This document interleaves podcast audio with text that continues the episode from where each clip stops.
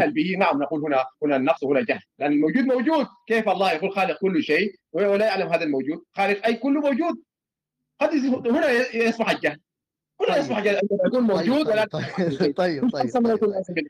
طيب. بناء على كلامك بناء كلام واضح. بناء على لا هذه طيب. طيب. بناء على كلامك بناء على كلامك.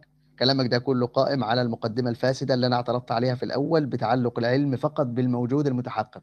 أنا لما أمنع المقدمة دي دلوقتي فبالتالي مفيش لازم أساسا لإجابة سؤالك لأن أنا لا يشترط عندي تشيء الفعل وحدوثه لكي لا- لكي يعلم به. خلاص إذا فبالتالي إجابة سؤالك كله واستشكالك لا يرد عليه خلاص العلماء كلهم علماء المسلمين غير علماء المسلمين أنت عرف فاهم غير أصلا أنا بقول إيه؟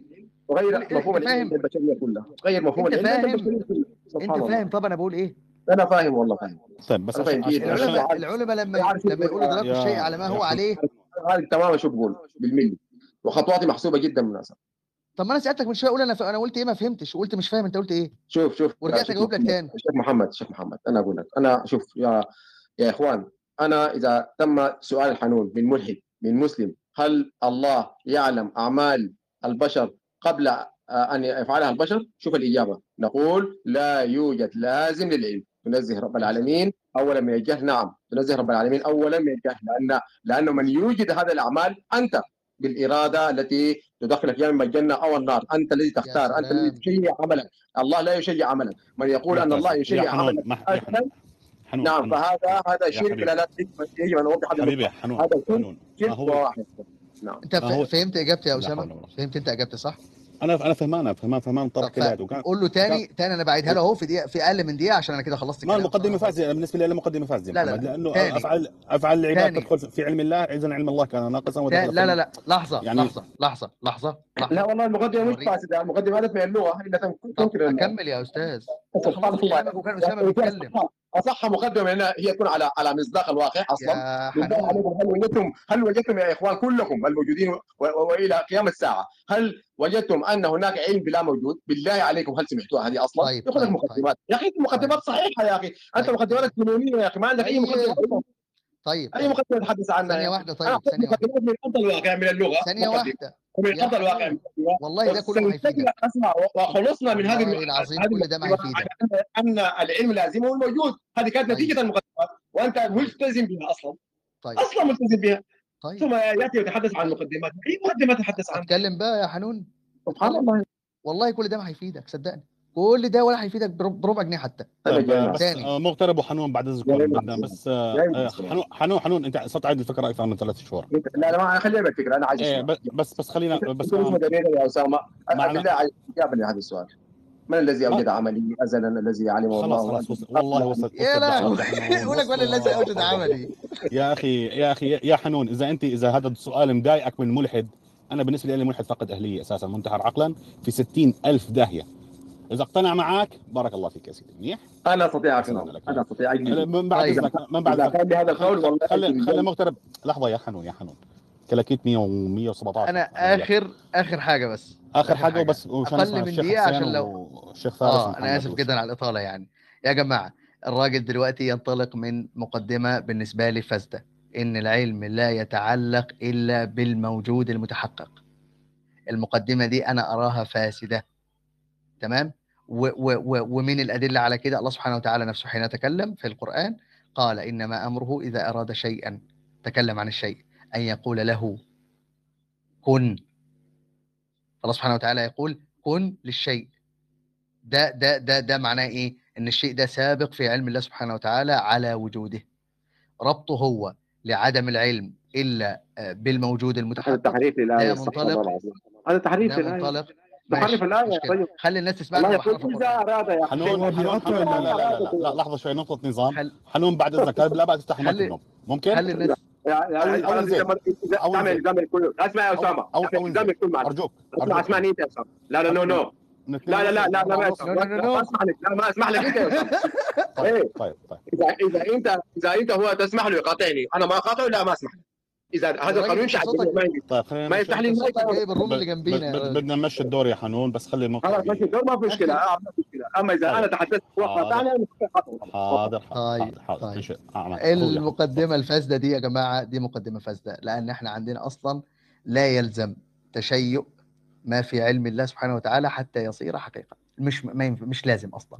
وبالتالي كل سؤال وكل استشكال كله على بعضه لا يرد علينا أساسا. أساسا من بدايته. أما فيما يخص ده وعلاقته بالجبر وال... والكلام ده كله فأنا بصراحة بصراحة بصراحة اللي مش فاهم من الآية إنما أمره إذا أراد شيئا أن يقول له كن فيكون اللي مش فاهم إن الآية دي فيها علم الله سبحانه وتعالى فأنا بصراحة ما أقدرش ما أقدرش أخوض معاه في نقاش له علاقة بالجبر وله علاقة بال... بال... بال... بالإرادة والكلام ده كله بصراحة. ما, ما أقدرش أخوض. لكن اللي أنا عايز أقوله إن هو حتى في كلامه لما بيستشكل بيقول لك إيه من الذي شيء فعلي قبل أن أوجد. فهو فكرته عن تصور العلم بالشيء أصلا منطلقة من نفس المقدمة الفاسدة إن لازم يكون موجود عشان يعرفه. طب أنا ذنبي إيه؟ أنا ما سلمتلكش المقدمة من البداية ما سلمتش. فبالتالي مش هتلزمني بأي حاجة. إنك تقعد بقى في الغرف تقول أصل أنا سألت السؤال دوت والمشكلة دي عندي وأنا مش عارف أسأل ده تاني. لا لا لا. لما طرحت لك إشكال الزمان أصلا لفيت لك القبليه والبعدية. أنت مش واخد بالك أصلا لما كلمتك على الزمان إن إن إن اشككك فيه بالشكل ده نفيت لك القبلية والبعدية إن ما فيش حاجة اسمها ساعتها مش هيكون في حاجة اسمها أزلي.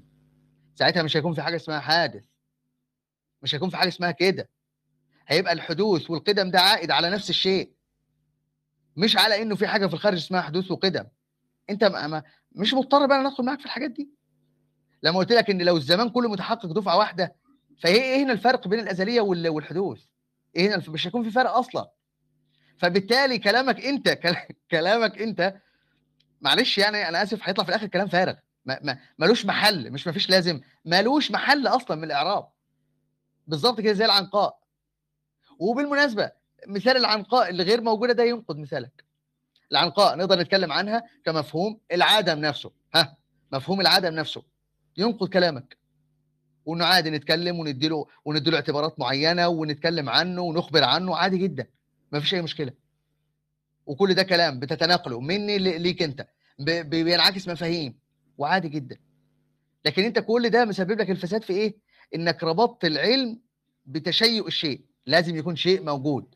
وإلا فهو غير صحيح. طب هي الصفات؟ إيه هي الصفات؟ الاعتباريات. إيه هي الاعتباريات؟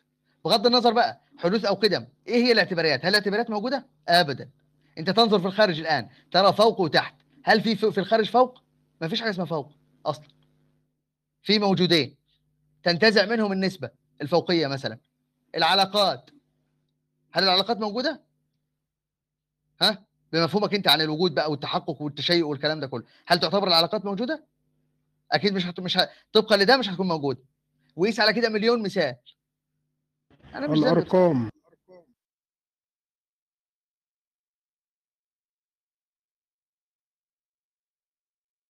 طيب أخي محمد أو مغترب لو تمشوا الدور أنا والله مسافر بالسيارة وعم يصير عندي تقطيع هو الشيخ حسين أو الشيخ فارس آه أنا دخلت الشيخ عصام بيتكلم فشيخ حسين لو موجود أو الشيخ فارس لو تحب تقول حاجة ومحمد أنديل. آه بعد من الإخوان الكرام جميعا لا هو الحقيقة الأستاذ الحنون أنا قد يعني في روم سابق سمعت جزء من نظريته وذكرت ذكرت له إشكال لابد له أن يحله من جهة الاستدلال النقلي هو بنى الأمر على الاستدلال النقلي يرى ان دائما يأتي في الكتاب العزيز العلم قبل الشيء فيرى أن الترتيب اللفظي آه يعني يدل على الترتيب الوجودي والواقع أنه لا يدل على شيء من ذلك وأنا ذكرت له هذا أمثلة من القرآن حتى أمثلة من لغاتنا يعني ممكن أقول ضرب عمرو زيدا وممكن أقول ضرب زيدا عمرو. ونحن نعرف دائما أن الفعل أو الفاعل يعني يتقدم المفعول. فاقصد وجودا. أما في اللفظ ممكن نرتبه كذا وممكن نرتبه كذا. ولذلك في الكتاب العزيز يوجد تقديم المفعول على الفاعل وتقديم الفاعل على المفعول. فالترتيب اللفظي في الكتاب العزيز ما يدل على شيء. يبقى التركيب العقلي أنا ما سمعت حقيقة بناء عقلي. عند الأستاذ الحنون في فكرته مسألة أنه لابد أن يكون الشيء موجودا ليتعلق به العلم. لا هذا الكلام غير صحيح.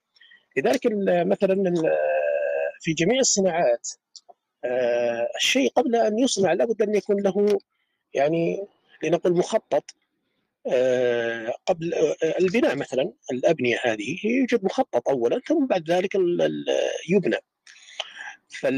والمخطط هذا في البداية هو غير موجود يعني أصلا. فهو يعلم به المهندس ثم بعد ذلك يفرغ على الورق فإذا وافق العميل ووقع على المخطط وكان قابل به بعد ذلك يبدأ ينفذ المشروع. فالعلم أصلا على على جهتين.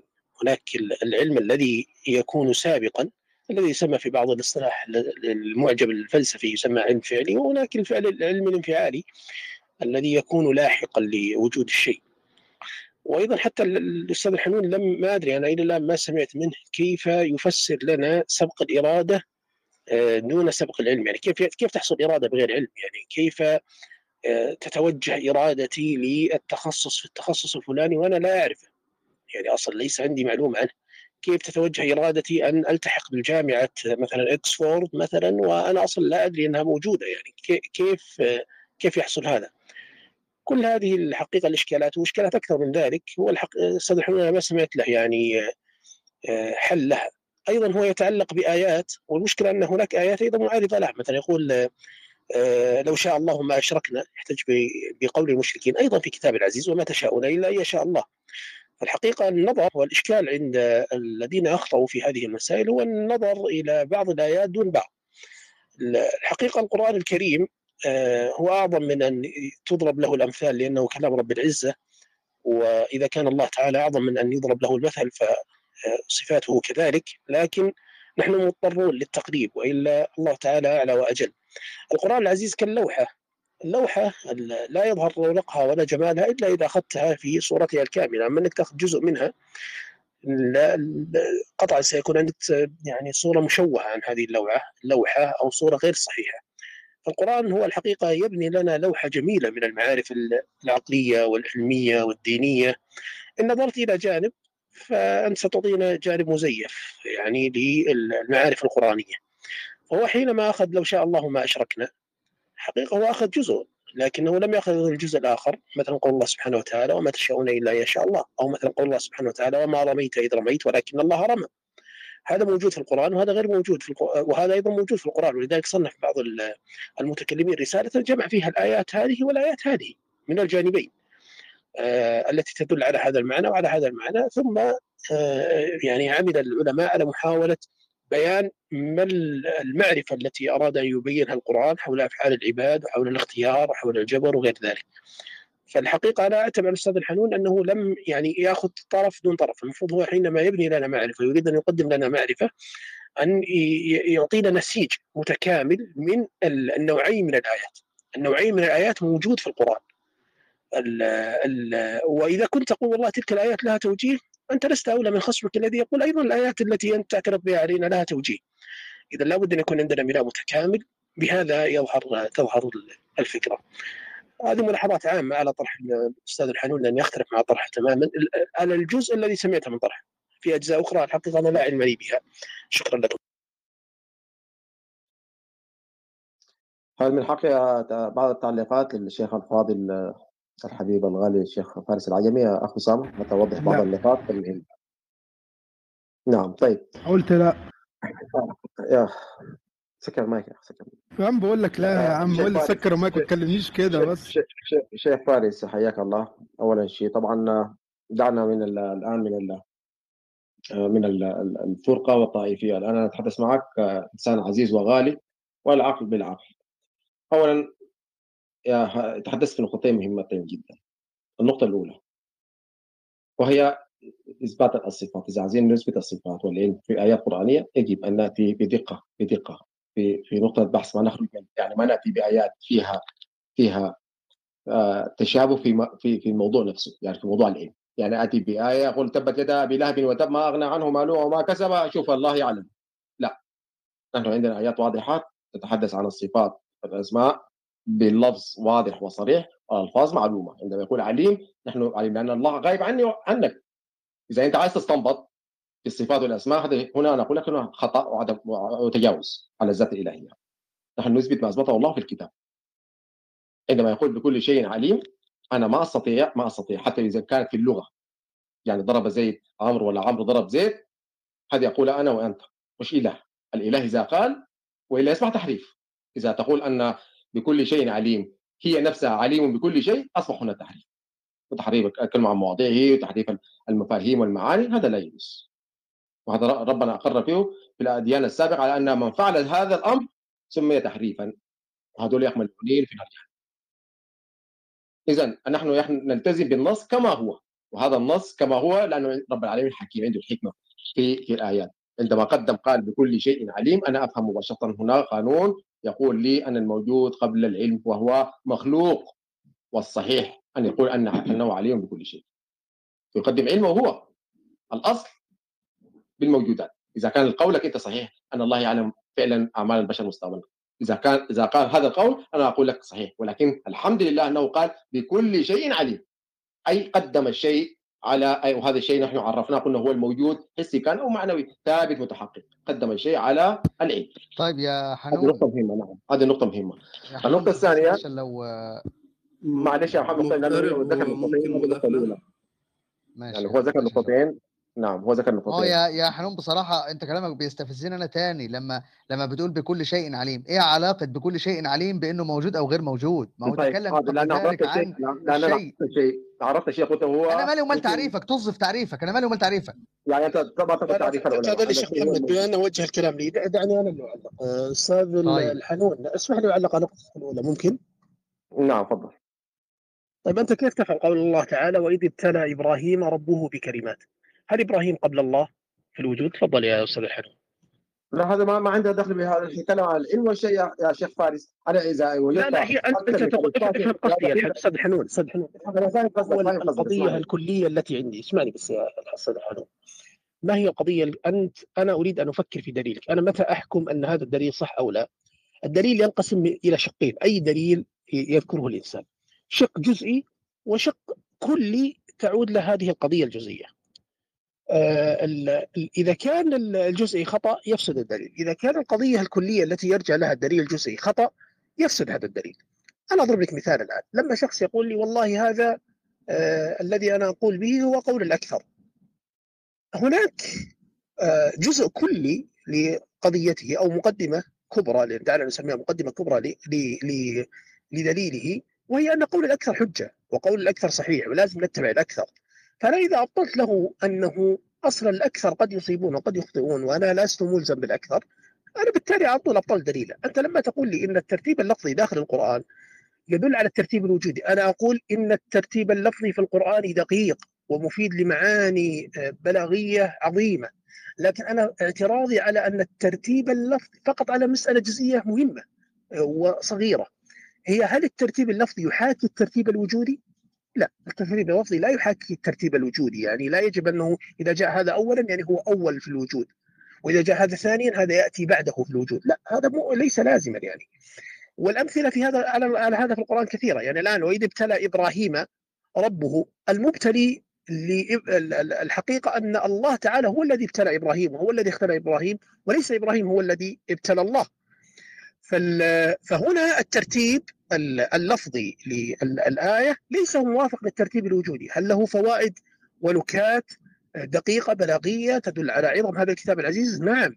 لكن أنا أعترض على فكرة معينة وهي هل هذا الترتيب اللفظي يدل على الترتيب الوجودي؟ لا. هنا لاحظ إبراهيم قبل الله إنما يخشى الله من عباده العلماء.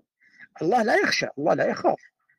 طيب إذا من الخائف؟ الخائف هم العلماء مع أنهم أتوا متأخرين. والله وخذ هذا أيضا لعل يعني وأيضا في إبراهيم وإذ ابتلى إبراهيم. إبراهيم ليس قبل. إبراهيم هو ال- الذي وقع عليه الابتلاء. اذا ينبغي أن يكون متأخر. والذي فعل الابتلاء هو هو المتقدم الذي أوقع الابتلاء على عبده. هذا هو اعتراضي أستاذ الحلو. نعم هذا هذا الإشكال أنا بينت لك يا شيخ فارس عندما اجيت أنا أكثر من 15 آية تتحدث عن العلم والموجود أي العلم والشيء وهذا الترتيب المتناسق كله مع بعضه البعض. ما في آية ولا واحدة. قدم فيها رب العالمين. علمه على الموجود نهائيا. لم يحدث هذا في القرآن كله. أنا أفهم أفهم أن هذه هي قانون قاعدة. ما اتجاوزها ولا أستطيع التجاوز فيها بصراحة يعني. مش هي أتت في آية واحدة وفي بعض الآيات أتت ب- بأن الله عليم بكل شيء. لا. كل القرآن من بدايته إلى آخره إما بلفظ الشيء أو متعلقات الشيء أتت قبل العلم تماما. بل ليس العلم فقط بل حتى القدرة. أنا أضيف كمان حتى القدرة. أما في موضوع الإرادة الحنون الإرادة- أما في موضوع الإرادة أنت نفس أما في موضوع الإرادة أتت الإرادة قبل الشيء. هل إنما أمره إذا أراد شيئا. نعم. أستاذ الحنون أستاذ الحنون هو هو الإشكال أنت ما زلت تردد نفس رأيك. تقول أنه جاء في القرآن دائما ال- الشيء آه، آه، قبل العلم. أنا أقول لك الترتيب اللفظي للآية لا شك أن له فوائد لكن ليس من فوائده الترتيب الوجودي وأنا نقضت هذا عليك بصور متعددة في القرآن. يعني آيات آه، في القرآن كان الترتيب اللفظي فيها ليس مطابق للترتيب الوجودي. لماذا؟ لأن أصل الآية لا تحكي عن الترتيب الوجودي. فهي فأنت يعني هو ال- الجواب الذي ينبغي أن تجيب يعني كيف أنت تجيب؟ أنا. الآن تقول ترتيب الترتيب لفظي. أنا أقول لك لحظة السؤال؟ لحظة. أنت تقول لي ترتيب لفظي. أنا أقول لك يعني أنا أنا اعطيتك حتى في المرة السابقة. هو والله ما هكذا. ما لحظة لحظة يا الحنون. لحظة يا الحنون لحظة لحظه الحنون بس.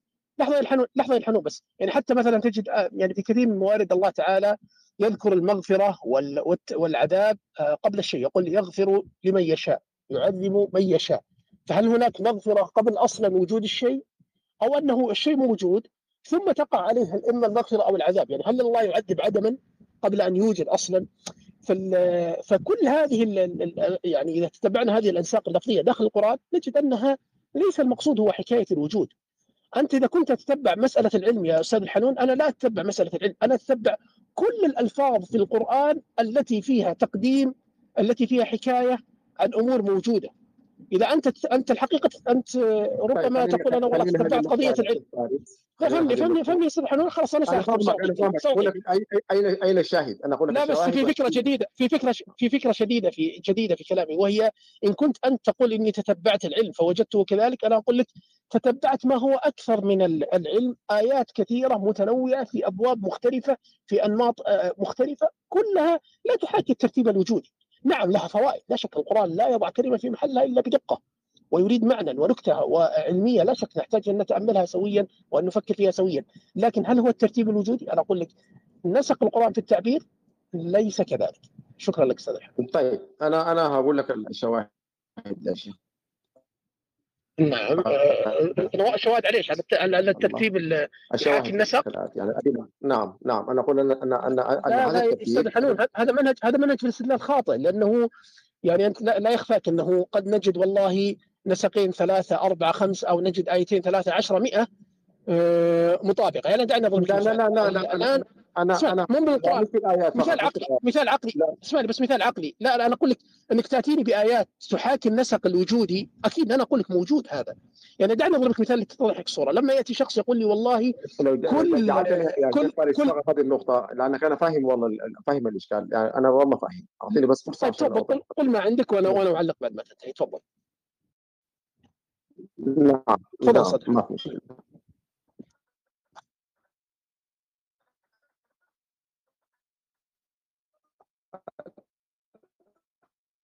ما في صوت عندي يا إخواني. هل الصوت موجود؟ أنا ما عندي صوت. الصوت بايظ عندك يا حنون أنت بتغرق. في مشكلة في ال- في الصوت. يا حنون. أدلة على على هذه النقطة الأولى يعني من ناحية الاصطلاح. يا حنون أنا عملت لك ميوت عيد من الأول عشان ما كانش في صوت. لو سمعنا دلوقتي عيد من الأول. أظن شكله مش سامعني. طب آه، يا شيخنا على ما يرجع لأن أنا ممكن أخرج. آه، حالا هخرج. آه، طيب أنا بس تسمح لي بكلمة أخيرة لأن يعني هو يمكن الأستاذ الحنون ممكن يأتيني بأمثلة من القرآن وهذا هو اللي سطح به أنه يوجد في القرآن ال- جري الآيات على النسق الوجودي، أنا أقول هذا ليس اشكالا لكنه لا يدل على مطلوبه. يدل على مطلوبه إذا كان هذا الأمر كليا، نحن لا نقول أن في القرآن لا يأتي الفاعل قبل المفعول، لا في القرآن يأتي الفاعل قبل المفعول، ولكن أيضا يأتي المفعول قبل الفاعل. كلاهما. يعني عشان نقرب الصورة للناس لما آتي لشخص ويدعي هذا الشخص أنه آه، كل آه، يعني آه، كل حيوان إذا أكل يحرك فكه الأسفل فهو حينما يقول هذا الكلام هذه الدعوة فأنا أقول له والله كيف أثبت هذه دعواك؟ قال والله أنا أثبتها تتبعت الأسد شفت الأسد شفت الخيل شفت الحمار شفت الزرافة كذا تحرك فكها الأسفل. فأنا جيت قلت له لا بس دعواك أنه كل كل كل حيوان لا هي غير دقيقة لأن ال- التمساح يحرك فكه الأعلى. كلنا نعرف أن التمساح يحرك فكه الأعلى عند الأكل ليس لا يحرك لا يحرك فكه الأسفل. فدعواك ليست كلية دعواك جزئية. آه، فهو يقول لا أنا أرد عليك بأن آتيك والله بحيوان آخر مثلا الفهد أو النمر يحرك فك الاسود له نعم هو لا بأس أصلا. من قال أنا لا أقول أن كل الحيوانات آه، يعني تحرك آه، لا لا تحرك فكها الاسفل لا أنا أقول لك من الحيوانات ما يحرك فكه الاعلى هذه الفكرة يعني. طيب خلينا فهمت فهمت فكرتك فما يصلح فما يصلح نأتي بأمثلة مشابهة يعني لفكرتك. أصلا الفكرة اللي انت. تقول أنه قد يكون. متفق لا ننكره يعني. طيب آه، خليني دقيقة فقط. أعطني دقيقة الحنون سأرجع لك بس دقيقة عشان أسمعك. لحظة بس. لأن الصوت عندي غير واضح في مشكلة. احتاج أطلع من الغرفة وأرجع. دقيقة. انزل يا فرانك يا شغلانه ولا إيه يا مغترب؟ معلش بقى معلش. لا لا لا. مغترب. ممكن مداخلة على معلش، ما مش هينفع. راجل. بيتكلم. والله ما هنزل. عايز تطردني؟ تردني لا ما, ما أعوذ بالله اطردك إزاي؟ بس مش هينفع راجل بيتكلم. يا عم هو ما بيرضاش يدخل هو ما بيرضاش ينزل لحد. طب طب أنا هنزلك أنا عشان تحلفت. معلش. ماشي بس آه، لو نزلت ماشي بزعل. لا لا بزعل إيه؟ هنهزر فرانك يا مغترب. ثواني يا جابا طيب ورجع ولا لسه الشيخ فارس؟ يا أخوان الأخ صالح يريد يصعد يا أخوان وأنا بصراحة أنا مررت تتعب من الهبد. فيا يا أخ صالح أنت أنت أشبعتنا هبد بصراحة يعني. ف... لا والله صالح ما بيفوت والله. والله صالح رجل متدبر قوي ورجل آه، حافظ ورجل فاهم ورجل والله في هو الادب. والإحترام ونحن نحترمه نحترمه ونقدر رأي جدا الاخ صالح. آه، ما في شك. فيه إنسان رائع جدا. إيه طبعا. طبعا عايزين نسمع كده. رأي الأستاذ سلطان السبحان في الكلام بصراحة. اللي بيقوله. بعد إذنك يا أستاذ مختار. عايزين نسمع كلام الأستاذ سلطان في الكلام اللي بيقوله الحين أستاذ سلطان سامعني؟ السلام عليكم ورحمة الله. مساء الخير. وعليكم أنا- السلام ورحمة الله وبركاته. كيفك؟ أستاذ محمد أهلا وسهلا حبيبنا أستاذ محمد قنديل أستاذ أسامة. أستاذ محمد المغترب أهلا. وسهلا صديقنا العزيز الشيخ فارس والجميع الله والحنون والجميع. حياك الله آه، أنا أنا س- ستكون مداخلتي أنا أنا فقط أنا أنا تعليق. بطلب فائدة لغوية الأول الفائدة اللغوية الأول قبل ما تقول مداخلتك. تسمح لي؟ أنا أنا لأنه فقط يعني لو اعطيني دقيقة عن اللغة يعني. فارس آه، أنا كنت حنون. دقيقة محمد الشيخ أصبر دقيقة فايز أصبر أصبر بالله عليك الله يشفيك. لأنه الاخ فارس تحدث آه، أمر مهم. أنا يجب أن أعلق يعني. انتظرت حقيقه طب. عندما يأتي عندما يأتي الشيخ فايز. لا ما وصل وصل موجود. تاني وبنسمع. موجود موجود موجود موجود يعني. موجود هو. شيخ فارس موجود. الشيخ فايز نعم. آه الله يكرمك. يا شيخ فارس أنا لم أتي بأمثلة عشوائية وكان هناك خيار لها. إذا فعلت هذا الأمر صح كلامك. أنا وجدت القرآن كله يقدم ها الموجود على على علمه.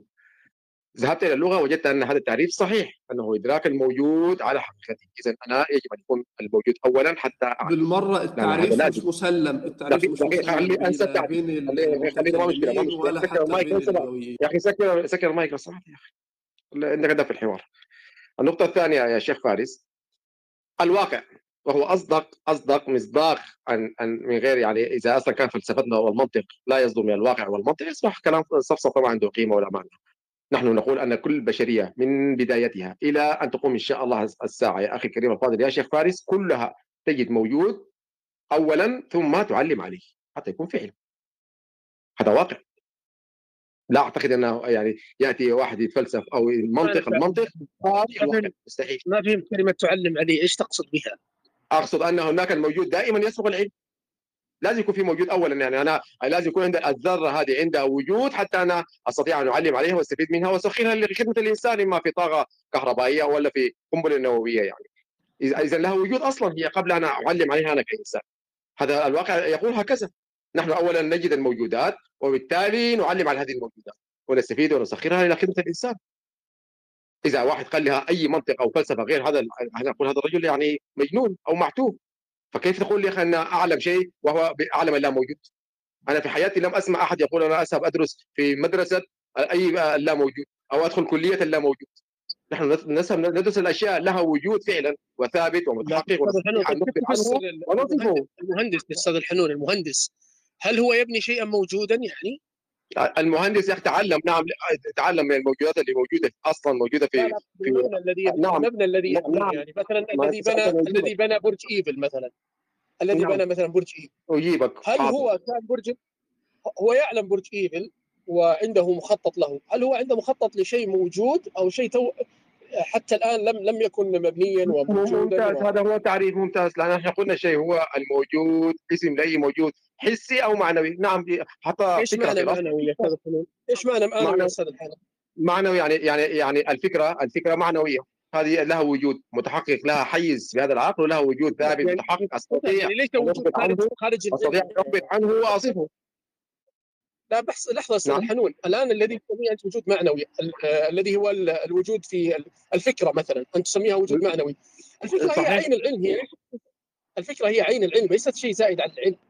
يعني أنا إيش معنى إني أعلم؟ أي عندي هذه الفكرة هل هي شيء. آخر؟ لا هذه هذه هذه بالنسبة لي أنا لا اسمعني يا شيخ فارس أنا ما أستطيع أن أعلم إلا إذا كان في موجود أصلا الأصل موجود أنا ما أستطيع أن أعلم أي شيء ولا يعني هل في اتصور أفكار في رأسي لا اعلم عنها مثلا أستاذ الحنون؟ أفكار في رأسي لا أعلم لا؟ استطيع لا لا ما أستطيع لا أستطيع لا أستطيع ابدا أن أنا أن أوجد أنا أنا كإنسان بشري وهذا هو الفارق بيني وبين الإله أن أن أن أتصور امرا غير موجود وأوجده هذا مستحيل فهمني فهمني الحنون. مستحيل. لا لا تتكلم تتصور شيء غير موجود أستاذ الحنون لا طيب أنت تقول أنت أنت تريد أن تغاير بين آه هذه الفكرة التي في ذهني وبين العلم هو أصلا العلم هو نفسه هذه الفكرة التي في ذهني ليس شيء آخر لا يعني لا أنت لا لما- لا لا لا لا لا لا هذا إذا أنت إذا أنت تغير آه، تعريف العلم العلم لازم هو الموجود أصلا لازم يسبقه موجود أصلا لازم. ما في حل. كيف؟ على مر البشرية على مر البشرية الآن على مر البشرية الآن لا نستطيع. الحنون نعم. دعني من مره البشرية أستاذ الحنون الآن أنا أعلم ببرج إيفل قبل أن يوجد أنا أنا المهندس الذي بنيت برج إيفل. الآن هل أنا أعلم بشيء موجود؟ انت تقول نعم تعلم بال بشيء بوجود هذا الشيء لكن في ذهنك كفكرة. فهو شيء موجود وأنت علمت به، أنا أقول لك لا أنا الذي بنيته، حصول هذه أصلا الفكرة التي بنيته في ذهني، أنا شرحت لك أنا شرحت لك هذه النقطة. والله يا شيخ. يعني يعني تمستد حنون. الحصول المعنوي هذا الذي أنت تسميه حصول معنوي وليس حصول حسي، الحصول المعنوي هو نفسه علمي بها ليس شيء آخر، يعني أنا لما ما يكون حاصل أنا ما أكون عالم، لما يكون حاصل أكون عالم. أنت بناء على كلامك هذا ممكن يكون شيء حاصل في ذهني وأنا لا أعلم عنه، كيف حاصل في ذهني وأنا لا أعلم عنه؟ الحصول في الذهن هو العلم، طيب. حصول ممكن في هو العلم هو ليس شيء آخر. سؤال سؤال جميل. ممكن أجيب يعني يعني دعني دعني أصور لك الصورة. هو ليس قطعة موجودة في ذهني والعلم زي الكشاف أنا أسلط على هذه القطعة فيكشف عنها. لا. نفس هذه الحصول هذه الفكرة هو العلم. إذا الفكرة مش موجودة في رأسي اذا أنا ما أعلم. حصلت الفكرة في رأسي أعلم. بالنسبة لله سبحانه وتعالى الله تعالى لا نعبر عنه بفكرة أو كذا لكن نسميه الوجود المعنوي هذا الذي الذي أنت تسميه وجود معنوي. نفسه هو العلم هو ليس شيء اخر ممكن أجيب؟ أرجو أن تتضح إيه، تفضل. نعم نعم. هذه هي النقطة يا, يا, يا شيخ فارس. بيني وبين الخالق. أنا الإنسان الآن. إذا أريد أن أبني برج يجب أن تكون هناك مواد البرج اللي هبنيه أولا. لأن هذا التصور أصلا ما ممكن يجينا تصور للبرج إذا لم يكن هناك المواد أصلا. إذا له وجود. والفكرة البرج في رأسي أنا له وجود. لذلك عرفنا الموجود قلنا هو حسي أو معنوي. له وجود إذا ما في إشكال فيه أبدا الفكرة نهائيا. هي الفكرة هي العلم ليس شيء آخر غير العلم. يا أستاذ أنت لا تريد ليس ليس غير الفكرة. لي- لي- يا شيخ فارس هذا هذا هذا هذا لازمني أنا كإنسان. رب العالمين لا يلزمه هذا الأمر. لا يلزمه هذا رب الامر العالمين رب العالمين نعم لا نقول فكرة لكن الوجود المعنوي هذا هو العلم يعني كون هذه الاشياء آه، هذا هذا هذا هذا المعنوي عندي أنا وعند رب العالمين والحسي أيضا عندي أنا وعند رب العالمين. الفارق بيننا أنا أقول لك هذا المعنوي اسمعني يا الحنون إذا أنت تفسر المعنوي بشيء آخر حقيقة أنا لا أف... أنا لا أفهم ولا نحن شيخ. فارس شيخ ما فارس معنى؟ شيخ فارس حبيبنا. ما رأيك. آه، بس آه، عفوا مقاطعتكم بس ما حتى نستفيد يعني. أنا سأؤجل مداخلتي لكن آه، حتى لا نتوه. ما رايك ما رأيك أن تعرف أنا أنا سأذكر لا. كل شيء عندي بس اذنوا لي دقائق. أنا أنا معي الأهل. لا دعوني فقط آه، خم... ثانيتين بس سؤال في ثانيتين حتى يستقيم النقاش. سأرجع لك يا دكتور سلطان بس أعطوني كذا طيب خمس دقائق. لا هو بيستأذن طب أنا عايز أخرج. دقائق. أنا عايز أخرج من الروم. يا جماعة الخير. ينفع أقول 30 ثانية وأمشي؟ عايز مداخلة بعدك يا مغترب لو ينفع يعني. عشان ماشي. عشان برضه محمد عندي من بدري عايز يتكلم. واستاذ محمد المغترب حنا أسئلتنا لك من يجيب عنها؟ طيب توكل أحد ولا ولا إيش؟ لو لو ما رجعتش خلال تلت ساعة آه عادي اسأل محمد أنديل اسأل الشيخ فارس عادي. حتى وأنا موجود لا. اسالهم هم عادي. الله يحفظك الله يحفظك. مفيش اي مشكله آه أنا بس على على السيد ال- آه، الحنون. لما استدل بآية آه آه، والله بكل شيء عليم. هو استدل من تقدم الشيء آه، استدل من من من من مجيء لفظة الشيء قبل قبل قبل صفة العلم إنه ده العلم يلزم منه الوجود. بينما في الآية الأخرى وأرجو يعني أنا شايف إن الموضوع بسيط والله مش محتاج حتى فلسفة ولا ولا ولا كلكعة. الموضوع بسيط جدا. حتى على مبناك أنت ده اللي أنت بتقوله إن يلزم منه ال- ال- الوجود لازم ده مش موجود. ليه؟ لأن في الآية الثانية إنما أمره إذا أراد شيئا أن يقول له كن فيكون. الله سبحانه وتعالى تكلم عن الشيء تكلم آه أن يقول له كن. كل ده قبل ما الشيء يكون موجود. فالمهرب الوحيد من ده المهرب الوحيد من ده هو بحاجة شنيعة ولبسك لبسك إنك تقول إن إن الشيء اللي ربنا اتكلم عنه ده والله سبحانه وتعالى يقول له كن فيكون. ده الله سبحانه وتعالى يتكلم عن شيء لا يعلمه. وأنا أنا بص- بصراحة على مبناك ده مش شايف لك مهرب من ده. أما مسألة ربط التعريف أنت أنت بتعمل التعريف ده صنم. أنت اللي احتكمت للتعريف ده. إدراك الموجود. أنا هسأل هنا إيه هو الموجود؟ يعني متى يقال ها إن إن في شيء موجود أو لأ؟ ولو اتفقنا شوف شوف لو اتفقنا إيه علاقة ده بنفس الأمر؟ بالنسبة لله سبحانه وتعالى. نفس الحقيقة نفسها لأنه هيعود عليا وعليك دلوقتي مثلا آه، علشان أقول إن في شيء موجود. طيب آه، الموجود ده له قبليه وله بعدية صحيح. والقبليه والبعدية دي أنا هعرفها. طيب آه، هل كل اللوازم دي اللي أنا وأنت نفتقر ليها هل المولى سبحانه وتعالى يفتقر ليها؟ أكيد لأ. طيب لو ما كانش يفتقر ليها يبقى هيكون الحل في إيه؟ هيكون الحل إن أنا أؤمن أن الله سبحانه وتعالى كما قال. بكل شيء عليم. أما اعتقاد إنه العلم يقتضي الوجود أو يستلزم الوجود وبالتالي آه، قبل أن يوجد الله سبحانه وتعالى لا يعلمه تمام؟ وتتحجج أو تتهرب بكلمة لا يوجد لازم للعلم لأن ما فيش موجود الكلمة دي تنفع على مبناك الفاسد إن العلم لا يتعلق إلا بما هو موجود متحقق. طب لو كان المبنى ده فاسد اذا التالي عنه إن ما فيش لازم للعلم برضه كمان فاسد. أنا كده خلصت كلامي وهنزل أسمع من تحت لغاية ما أرجع عشان بس إيه ما يبقاش فوق حاجة تحصل وأنا وأنا moderator. فهنزل أسمع من تحت لغاية ما أرجع. ماشي؟ ماشي؟ محمد ما في مشكلة ما في مشكلة. أولا أولا طبعا أنا لم أتهرب أبدا. أنا ملتزم بالتعريف اللغوي والاصطلاح اللي اصطلحت عليه البشرية كلها أصلا وملتزم على بالنص الواقع المنظور ونحن نعيشه فعلا نحن كبشر نحتاج إلى موجود أولا ويسبق هذا العلم.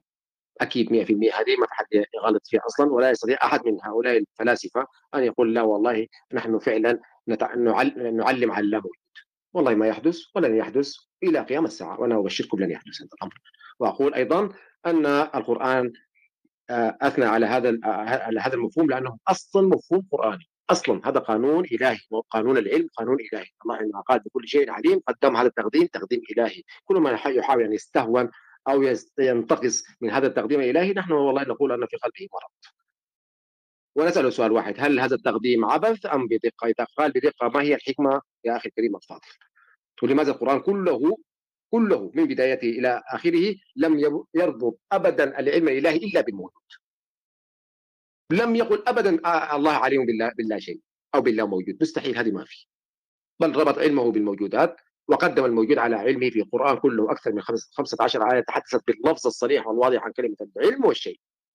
والواقع فعلا يقول لنا هذا. نحن نبحث عن موجودات أصلا لها وجود ثم نعلم عليها. هذا أمر طبيعي حقيقة يعني. واللغة أصلا قالت هذا هذا القول. هو إدراك الموجود على حقيقته انتهى. يا أخي أنا عندي ثلاثة نقاط ومحاور اتحدث معك فيها. لغة وفلسفة ونص قرآني. هذه ادله تكفينا على أن أصل إلى قانون العلم. شكرا جزيلا أنا دخلت انتهت انديل أنا كنت عاوز مداخلة سريعة بس.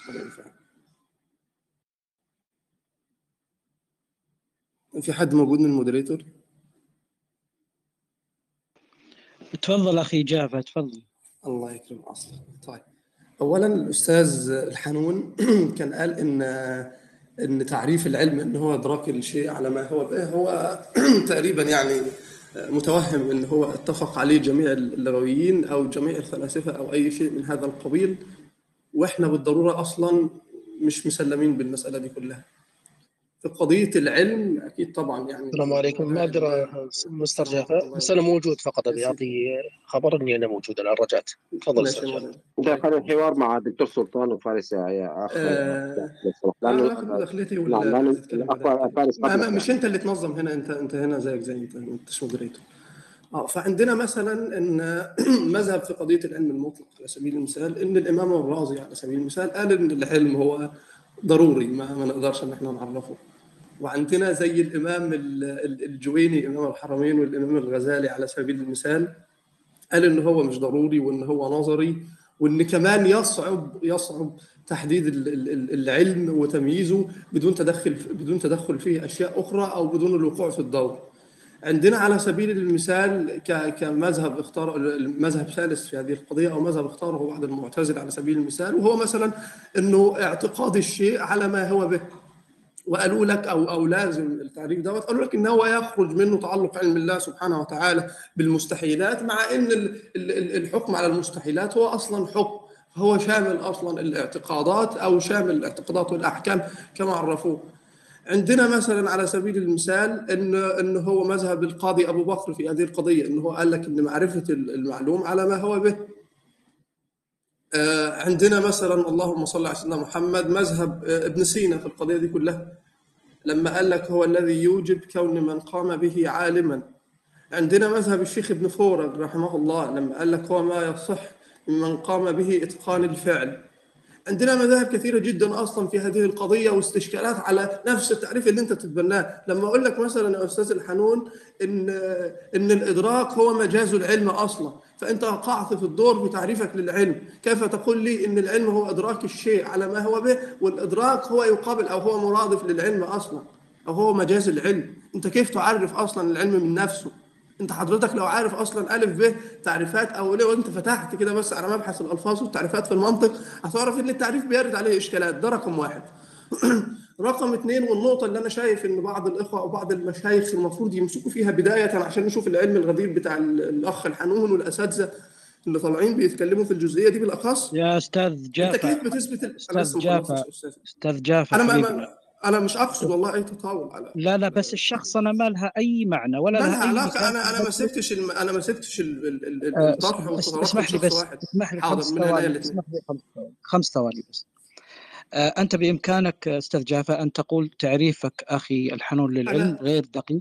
وأنا أقترح حاضر. التعريف الفلاني. ما... ما... أنا الحنون أنا عفوا مش مش الله أنا ليه في قضية الله يرضى عليك. الله يرضى عليك. انتظرني بس. ثواني ثواني بس. أنا ما ما راح أخذ مداخلة. أنا بس ال- الموضوع.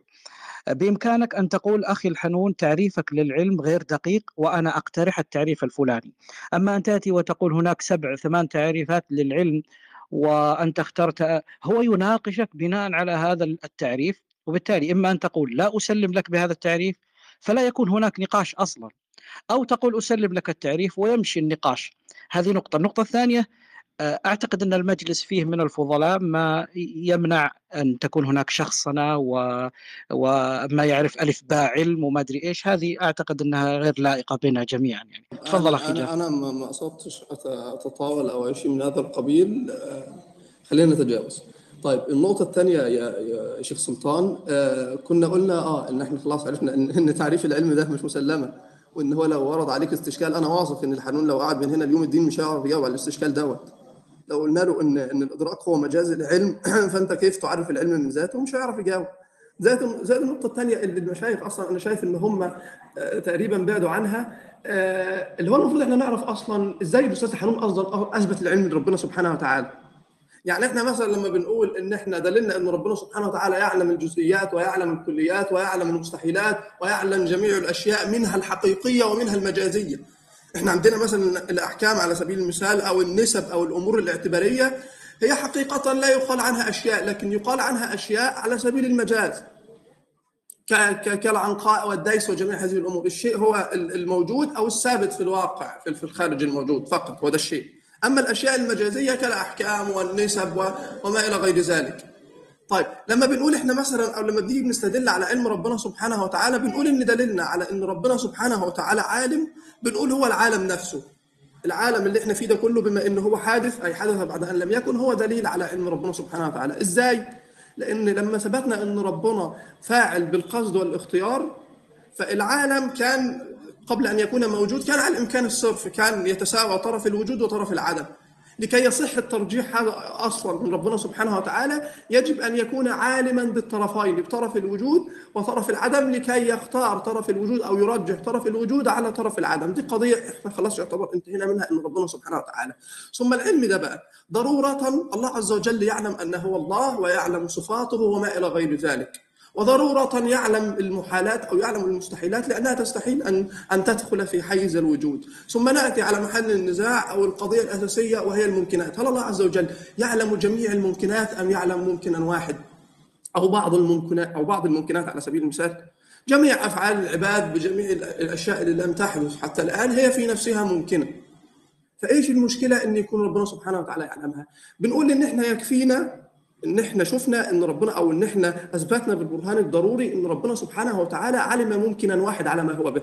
وبما ان هو علم ممكنا واحد يقال ان هو علم جميع الممكنات. طب أنتوا جبتوا التعميم ده منين؟ التعميم ده بمنتهى البساطة لاستحالة التخصيص في صفات ربنا سبحانه وتعالى. لأن بمنتهى البساطة لو ربنا سبحانه وتعالى يعلم بعض الممكنات دون البعض كان العلم هنا مخصص. والعلم لو كان مخصص إما مخصص من نفس الصفة وده دور أو مخصص بصفة أخرى بصفة علم أخرى في ذات ربنا سبحانه وتعالى ومجرد تمايز الصفة أو تغير الصفة صفة العلم عن صفة العلم الأخرى أو مجرد التمايز ما بين الاثنين على حقيقتهما في في, في ذات البر سبحانه وتعالى ده في حد ذاته حد للتخصيص لربنا سبحانه وتعالى. يا إما العلم ده خصص من ذات الباري وتثبت حدوثه وده أيضا محال. إذا فثبت أن علم ربنا سبحانه وتعالى يشمل جميع الممكنات بما فيها الاعتقادات والأحكام وجميع الممكنات يعلمها الباري سبحانه وتعالى. المفروض القضية دي لو اتوضحت أو الاستشكال ده لو لو لو لو, لو بمنتهى البساطة كده بان قدام الأستاذ الحنون ما أعرفش إيه المشكلة أصلا إن هو يطلع يتجرأ في ذات ربنا سبحانه وتعالى ويقول لك ربنا ما كانش يعلم المستقبل، ربنا ما يعلمش أفعال العباد غير بعد ما غير بعد ما بتحصل هو كده بيعلمها. وقضية زي كده أو أو أو أو أو, أو يبقى حد على سبيل المثال بينسب فيما معناه الجهل لربنا سبحانه وتعالى بعد ان ان ان ان, أن أقمنا مثلا برهان ضروري على امتناع إن يكون ربنا سبحانه وتعالى علمه متعلق فقط ببعض الممكنات ولا القضية بتتناقش بكل هدوء وبكل سلاسة كده وخلاص. يعني هو أي حد أي حد ماشي في الشارع يطلع يقول ربنا سبحانه وتعالى كذا وعادي تعالى بنطلع هنناقشك والعملية مش عارف إيه. ومش روم واحدة لا اطلع كل يوم اعمل روم واطلع هنناقشك والدنيا هتبقى زي الفل وإحنا فرحانين بالمسألة دي كلها. فالمسألة يعني أبسط من كده بكثير يعني. المفروض يعني أنا أتمنى والله يعني ده يعتبر رجاء مني للمشايخ يعني إن هم يحرروا محل النزاع مع الأستاذ الحنون ونشوف الإشكالية دي كلها. ثانيا الاستشكال اللي أنا طرحته على الأستاذ الحنون برضو أنا أتمنى الإجابة عليه لو هو بيعرف العلم إن هو إدراك الشيء على ما هو به. فالإدراك هو مجاز العلم كيف تعرف الشيء من نفسه؟ بس وشكرا يعني. شكرا أخي جافا شكرا. مع أني شخصيا كنت أتمنى أن يعني تتجه إلى النقطة مباشرة. أو على الأقل تجيب عن الإشكال الذي طرحه الأستاذ الحنون لكن هذا بالنسبة لي أنا لم يحصل أبدا. وإذا أحببت أن أعيد السؤال من الممكن أن أعيده. ثم إن نقطة الخلاف أعتقد أنها واضحة. نقطة الخلاف في عمل المكلف عمل العبد. و... وأعتقد أن الكلام ليس على إطلاق المستقبل. بشكل عام وأن الله لا يعلم أو يعلم المستقبل الكلام ليس هنا وإنما الكلام في جزئية محددة وهي كسب العبد أو عمل العبد عفوا آه الذي من خلاله إما أن يجازى بالجنة أو يجازى بالنار.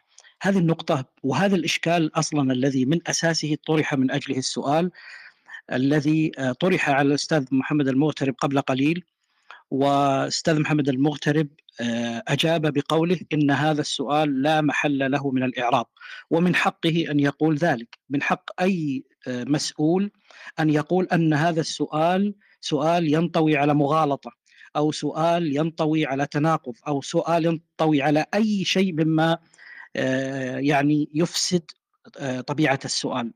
لكن يجب عليه أيضا في نفس الوقت أن يقنعنا بأن هذا السؤال بالفعل لا محل له من الإعراب. أنا شخصيا أرضى من الأستاذ محمد المغترب أن يقول أن هذا السؤال لا محل له من الإعراب ولكني لم أستطع أن أصل ويمكن العيب فيني أنا إلى جواب منطقي كيف أن هذا السؤال لا محل له من الإعراب. كنت رضيت أيضا من الأخ أنا محمد المغترب آه، محمد. عفوا محمد قنديل بس ثواني بس أنا بأختم وأعود للشيخ فارس. آه، آه، أنا آه، أرتضي آه، للأستاذ محمد المغترب جوابه الأول وهو الحقيقة ما يدور في ذهني حتى الآن وهو أن القضية لها تعلق بقضية الزمن وأن آه، تصورنا على آه، في مسألة سيطرة الزمن على البشر وأنه آه، وأن الله سبحانه وتعالى لا يسيطر عليه الزمن هو منفك تماما عن ذلك. ربما يكون لهذه الفكرة أعني فكرة الزمن المسيطره على أذهاننا تدخل في عدم وصولنا إلى هذه المدركة وهذه الحقيقة في قضية آه، التكليف. بشكل عام، ليس المسألة ليست سهلة والمسألة طرحت منذ قرون، ليست اليوم طرحها الحنون، المسألة موجودة في مدونات فعلينا أن تتسع صدورنا لنقاشها للوصول إلى حقيقة ما. آه، بالنسبة للقضيه اللغوية أنا أنا يعني عندي جواب أو عندي استشكال على ما طرحه أخي فارس الشيخ فارس وأتمنى أن يكون استشكالي ضمن آه، ضمن ما تريد تود طرحه أخي محمد أستاذ محمد قنديل. لأنك ألمحت إلى وجود آه، سؤال لغوي وأنا آه، سأقدم فكرة فقط عن ال- آه، ال- الذي يقوله الحنون. الحنون يقول إن لا آية ولا آيتين ولا ثلاث تقدم الشيء على العلم. مثل قوله سبحانه وتعالى وال- والله بكل شيء عليم. هذا التقديم أنا مع الشيخ فارس تماما متفق تماما على أنه ليس بالضرورة يدل على ما ذهب إليه الحنون. يعني ليس دليلا نصيا كما يعبر الأصوليين. لكنه قرينة لكنه دليل. قد يكون دليل ظاهر. ليس دليلا نصيا.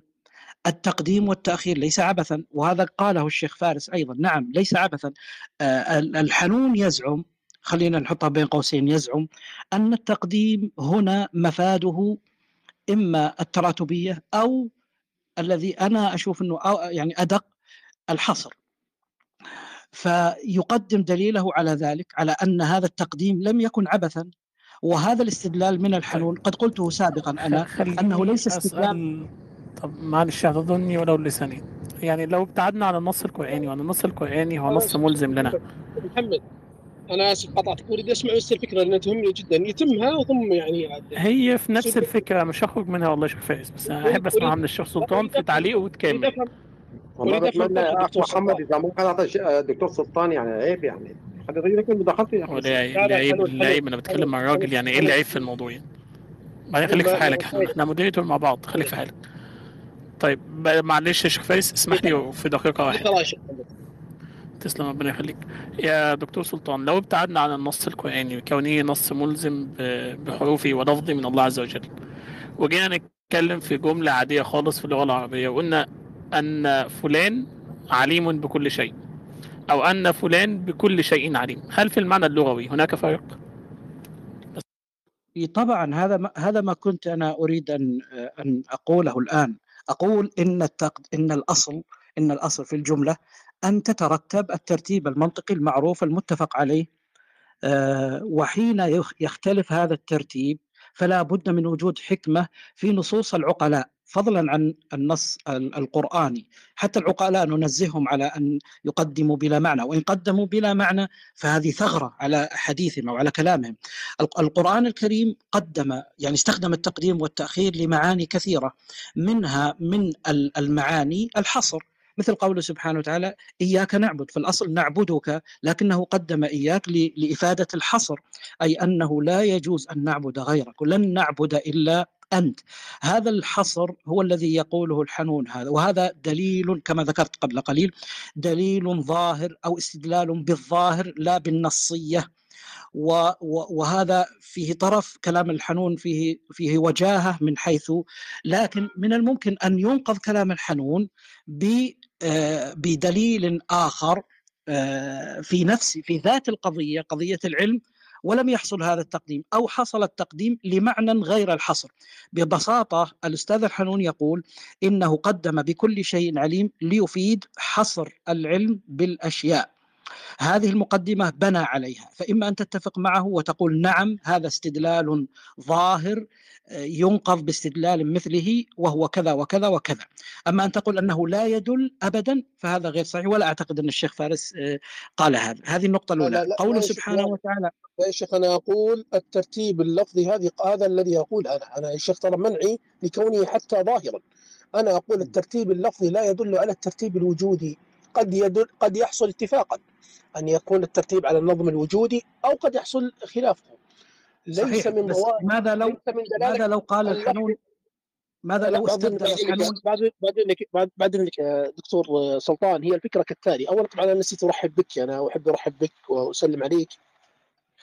آه، ثانيا يا دكتور آه، سلطان لو كان كذلك لم يكن هناك معنى لمناقشة علماء اللغة لإفادة كو هذا هذه هذه الكلمة الترتيب أو عدم الترتيب. يبقى الأصل أن يقولوا إن كل شيء وقع في اللغة فالأصل فيه إفادة الترتيب وأنه يجعلون من أدوات الترتيب النظم اللفظي ثم يقولون إن هناك مستثنيات لكن الواقع هو العكس. أنهم حصروا أشياء هي التي تدل على الترتيب. قالوا مثلا ثم تدل على الترتيب مع التراخي الفاء الترتيب مع التعقيب وهكذا. لا أنا عندي اعتراض. النظم اللفظي ليس غرضه حكاية الترتيب الواقعي. هناك ألفاظ هي التي تدل على الترتيب الواقعي ووضعت لغة للدلالة على الترتيب الواقعي. أما ترتيب الكلام وضع كلمة قبل كلمة وكلمة بعد كلمة يعني أنا أريد يا شيخ دكتور سلطان وأنت مختص في اللغة هل مر بك يا دكتور سلطان أنهم حينما بحثوا دلالات يعني الألفاظ التي تدل على الترتيب. لما ذكروا ثم لما بحثوا في الفاء لما بح... هل من ضمن ما بحثوه الترتيب اللفظي؟ إن كان كذلك أنا أستفيد منك. آه وأيضا يا دكتور سلطان أيضا يا دكتور سلطان تقول أننا لم نعترض عليه لا بالعكس نحن أتينا بشواهد من القرآن تخالف هذا الذي يقوله آه وأنا شواهدي في العلم وأيضا خارج العلم. أنا قد ذكرت هذا سابقا في غرفة سابقة للأستاذ الحنون. ذكرنا شواهد في العلم وغير العلم. يعني فيها خلاف هذا الترتيب الذي يفهمه الأستاذ الحنون يعني أتينا بشواهد في العلم وشواهد في المغفرة وشواهد في العذاب وغير ذلك. تفضل أستاذ سلطان. طيب شيخ فارس أنا بس بكمل الفكرة ومعذرة منك. الاصل الأصل هو التراتبية. هذا الأصل. مع إني أنا ضد ضد ضد التعبير بمسألة التراتبية في الوجود في آية الآية التي يستدل بها الأستاذ الحنون. أنا أقول ماذا لو كان الحنون يقول إن التقديم يفيد الحصر ستتقبله منه وهذا له شواهد كثيرة أيضا أي حصر العلم بالأشياء. بعدين عاد نجي نعرف الشيء ونعرف العلم. لكن الأصل الأصل في في الكلام هو الترتيب الوجودي أو الترتيب المنطقي. أقصد بالترتيب المنطقي في النحو هو الفاعل والمفعول تقدم الفاعل على مفعوله. هذا هو الأصل ما يحتاج ينصون عليه. ولذلك لما لما تكلموا عن الأسماء الممنوعة من الصرف وذكروا أنه حينما يكون الفاعل والمفعول به اسمين ممنوعين من الصرف وبمعنى لا تظهر عليهم الحركات فقطعا قطعا سنجعل الأول فاعلا والثاني مفعولا. كأن نقول ضرب موسى عيسى. موسى وعيسى لا تظهر عليها الحركات. ماذا نفعل؟ من من الذي ضرب الآخر؟ هنا نحن سنرجع إلى الأصل وهو أن الأول فاعل والثاني مفعول. بماذا قلنا هذا؟ قلنا هذا بأن الأصل هو الترتيب المنطقي أو الترتيب الوجودي. هذا هذا الاستدلال لا يحتاج المستثنى هو الذي يحتاج. بالنسبة للأدلة شيخ فارس التي ذكرتها أنت ذكرت آية أنا أحب أن أعلق عليها وهي قوله سبحانه وتعالى وإذ ابتلى إبراهيم ربه بكلمات وتقول إن إن ما لا يعني تقدم إبراهيم على الله أن إبراهيم موجود قبل الله. صحيح لو كان النقاش في هذه الآية على الوجود، لكن النقاش هنا بالضرورة لن يكون عن عن الوجود لأنها مقارنة بين خالق ومخلوق، ولذلك علينا أن نبحث عن دلالة أخرى للتقديم، الدلالة الأولى مستحيلة ممتنعة. لحظة بس وبالتالي بس لن نصير إليها. بتأكد. أنت قلت لاننا نتكلم عن خالق ومخلوق مخلوق يعني أنت تتكلم عن مقدمة عقلية صحيح؟ بها جعلتها يعني الأمر واضح. صحيح. إي بالضبط. طيب. اسمع هذا أستاذ الحنون لأنه هو الذي أصلا من اليوم نتحدث به معك. نقول أن ويتحدث به معك الأخوة. أن أصلا ال- الدلالة العقلية أصلا هي تقضي على أن العلم يسبق الوجود. المعذره اسف دكتور سلطان وش الدلالة العقلية؟ سيأتي على اللي- طرف بعد طيب لا بأس لا بأس. فهنا حينما نجد تقديما وتأخيرا ونبحث عن دلالة هذا التقديم والتأخير إن كانت الدلالة مستحيلة نستبعدها ونبحث عن دلالة أخرى. فهنا الله سبحانه وتعالى يقول وإذ ابتلى إبراهيم ربه هو يريد سبحانه وتعالى أن ينسب إبراهيم إليه. تمام؟ وهو إذا أراد ذلك فهو بين خيارين إما أن يقع في التكرار أو الحشو كأن يقول وإذ ابتلى رب إبرا رب إبراهيم إبراهيم فقدم إبراهيم لي لي ليكون ربه فيها ضمير يعود على إبراهيم تكريما لإبراهيم وأن الابتلاء ليس هو ابتلاء ابتلاء تكريم ومحبة من الله سبحانه وتعالى. فهنا نحن لم نذهب إلى التراتبية ولا تعنينا التراتبية في في الوجود لأنها ليست قضية الآية أصلا وهي أصلا أصلا مستحيلة. هذه ال- النقطة. أنا دكتور سلطان أنا بدات أتشتت. النقاط اللي ذكرتها كثيرة. أنا بدات أتشتت. لو يعني تقتصرون على هذا تسمح لي بعد أعلق أنا اشكرك لا لأن لأن ما طرح لأن ما طرح كثير جدا. أنا بس أسجل بس فقط آه، لأني أنا بالفعل أنا لا لا أريد أن أناقش في هذه القضية قضية العلم وقضية الكتابة. والقضية أصلا لها ثلاث أسابيع تدور فيما بين المجموعات وأعتقد أنها قتلت بحثا قديما وعلى الكلوب هاوس. ولكن أنا فقط آه، أردت أن آه، أن أقول باختصار ما يلي اولا استدلال الحنون استدلال صحيح وإن كان ليس نصا وبالتالي يجب أن نقابله باستدلال آخر آه، يغلبه أو يكون أقوى منه. ثانيا قبل أن تتم المناقشة يا شيخ فارس والإخوة الكرام آه، لا يوجد أي فائدة من النقاش ما دام تعريف العلم لم يحرر بين الطرفين أو تعريف الشيء لم يحرر بين الطرفين. فأنا بودي شيخ فارس إذا بدأت بمداخلتك الآن مشكورا قبل أن تبدأ أن تذكر لنا تعريف العلم من زاويتك وتعريف الشيء من زاويتك. بعد ذلك آه، يكون الدخول أعتقد يعني يكون الدخول آه، أكثر سلاسة وأكثر قربا لأفهامنا جميعا. شكرا لكم. بارك الله فيك دكتور سلطان. طيب أنا آه آه نعم أعرف أنه ينبغي تقديم التعريف لكن هذا آه إذا كان يعني في بداية النقاش. لكن مع ذلك أنا سأقدم التعريف لكن سأذكر التعريف لكن ليس الآن. أريد اولا أن أعلق على ما تفضلتم به. ال- الدكتور سلطان ال ال نحن نقضنا عن الحنون ليس فقط بابتلاء إبراهيم. لأن نحن أنا أقول أن النظم اللفظي لا يجب أن يراعي النظم الوجودي وهذا أنا أتيت بأمثلة كثيرة هذا مثال أخير يعني بغض النظر عن أي مناقشة تقال. وال- والأمثلة عندنا كثيرة أن الله سبحانه وتعالى في موارد كثيرة في العلم وغير العلم يقدم ال ال ال ال كونه عالما أو عليما أو غير ذلك على آه، على الشيء. فمثلا يقول الله سبحانه وتعالى في موارد كثيرة عليم بالمفسدين آه، عليم بالمتقين غير ذلك من الآيات. كلها تدل على أن يعني فيها تقديم العلم على على المعلوم. وأيضا الله تعالى أخبر عن شيء لم يحصل ويقدم الله تعالى. يقول ولو ردوا لعادوا لما نهوا عنه.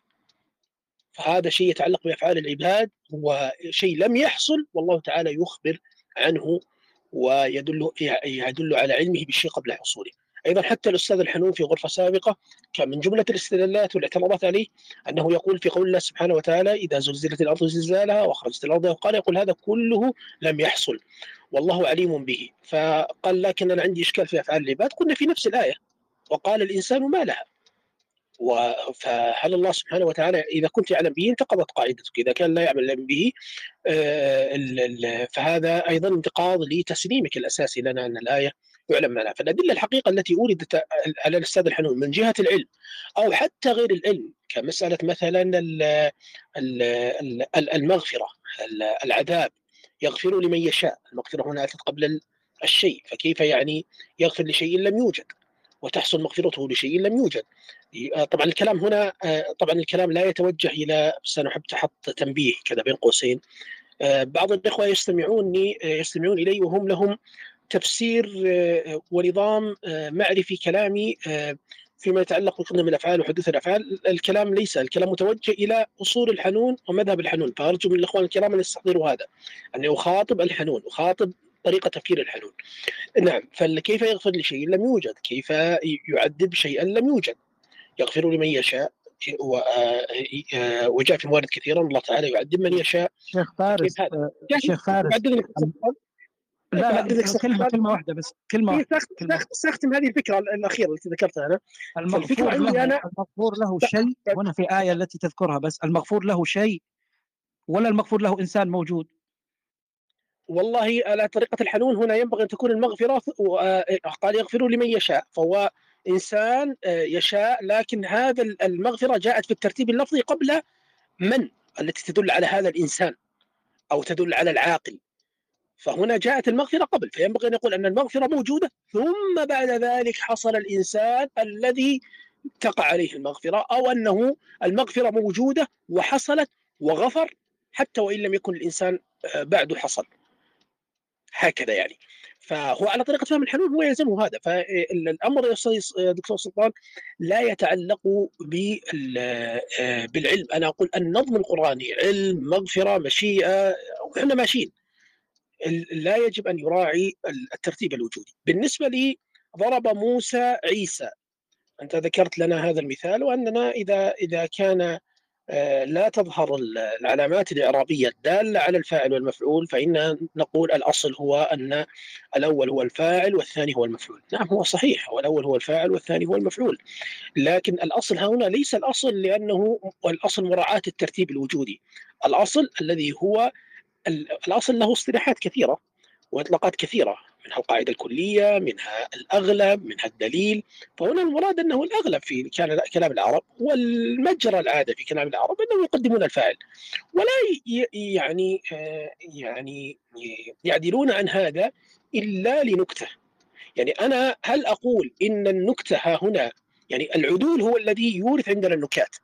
أما شخص قال والله الله آه، مثلا يعني أو قال شخص يعني اجرى أجرى الكلام على النظم الطبيعي للكلام فنحن يعني نعطيه الفوائد العامة التي تكون لي أي أي نظم عام للكلام لكن إذا بدل وغير فهنا تبدأ تظهر عندنا النكات الزائدة.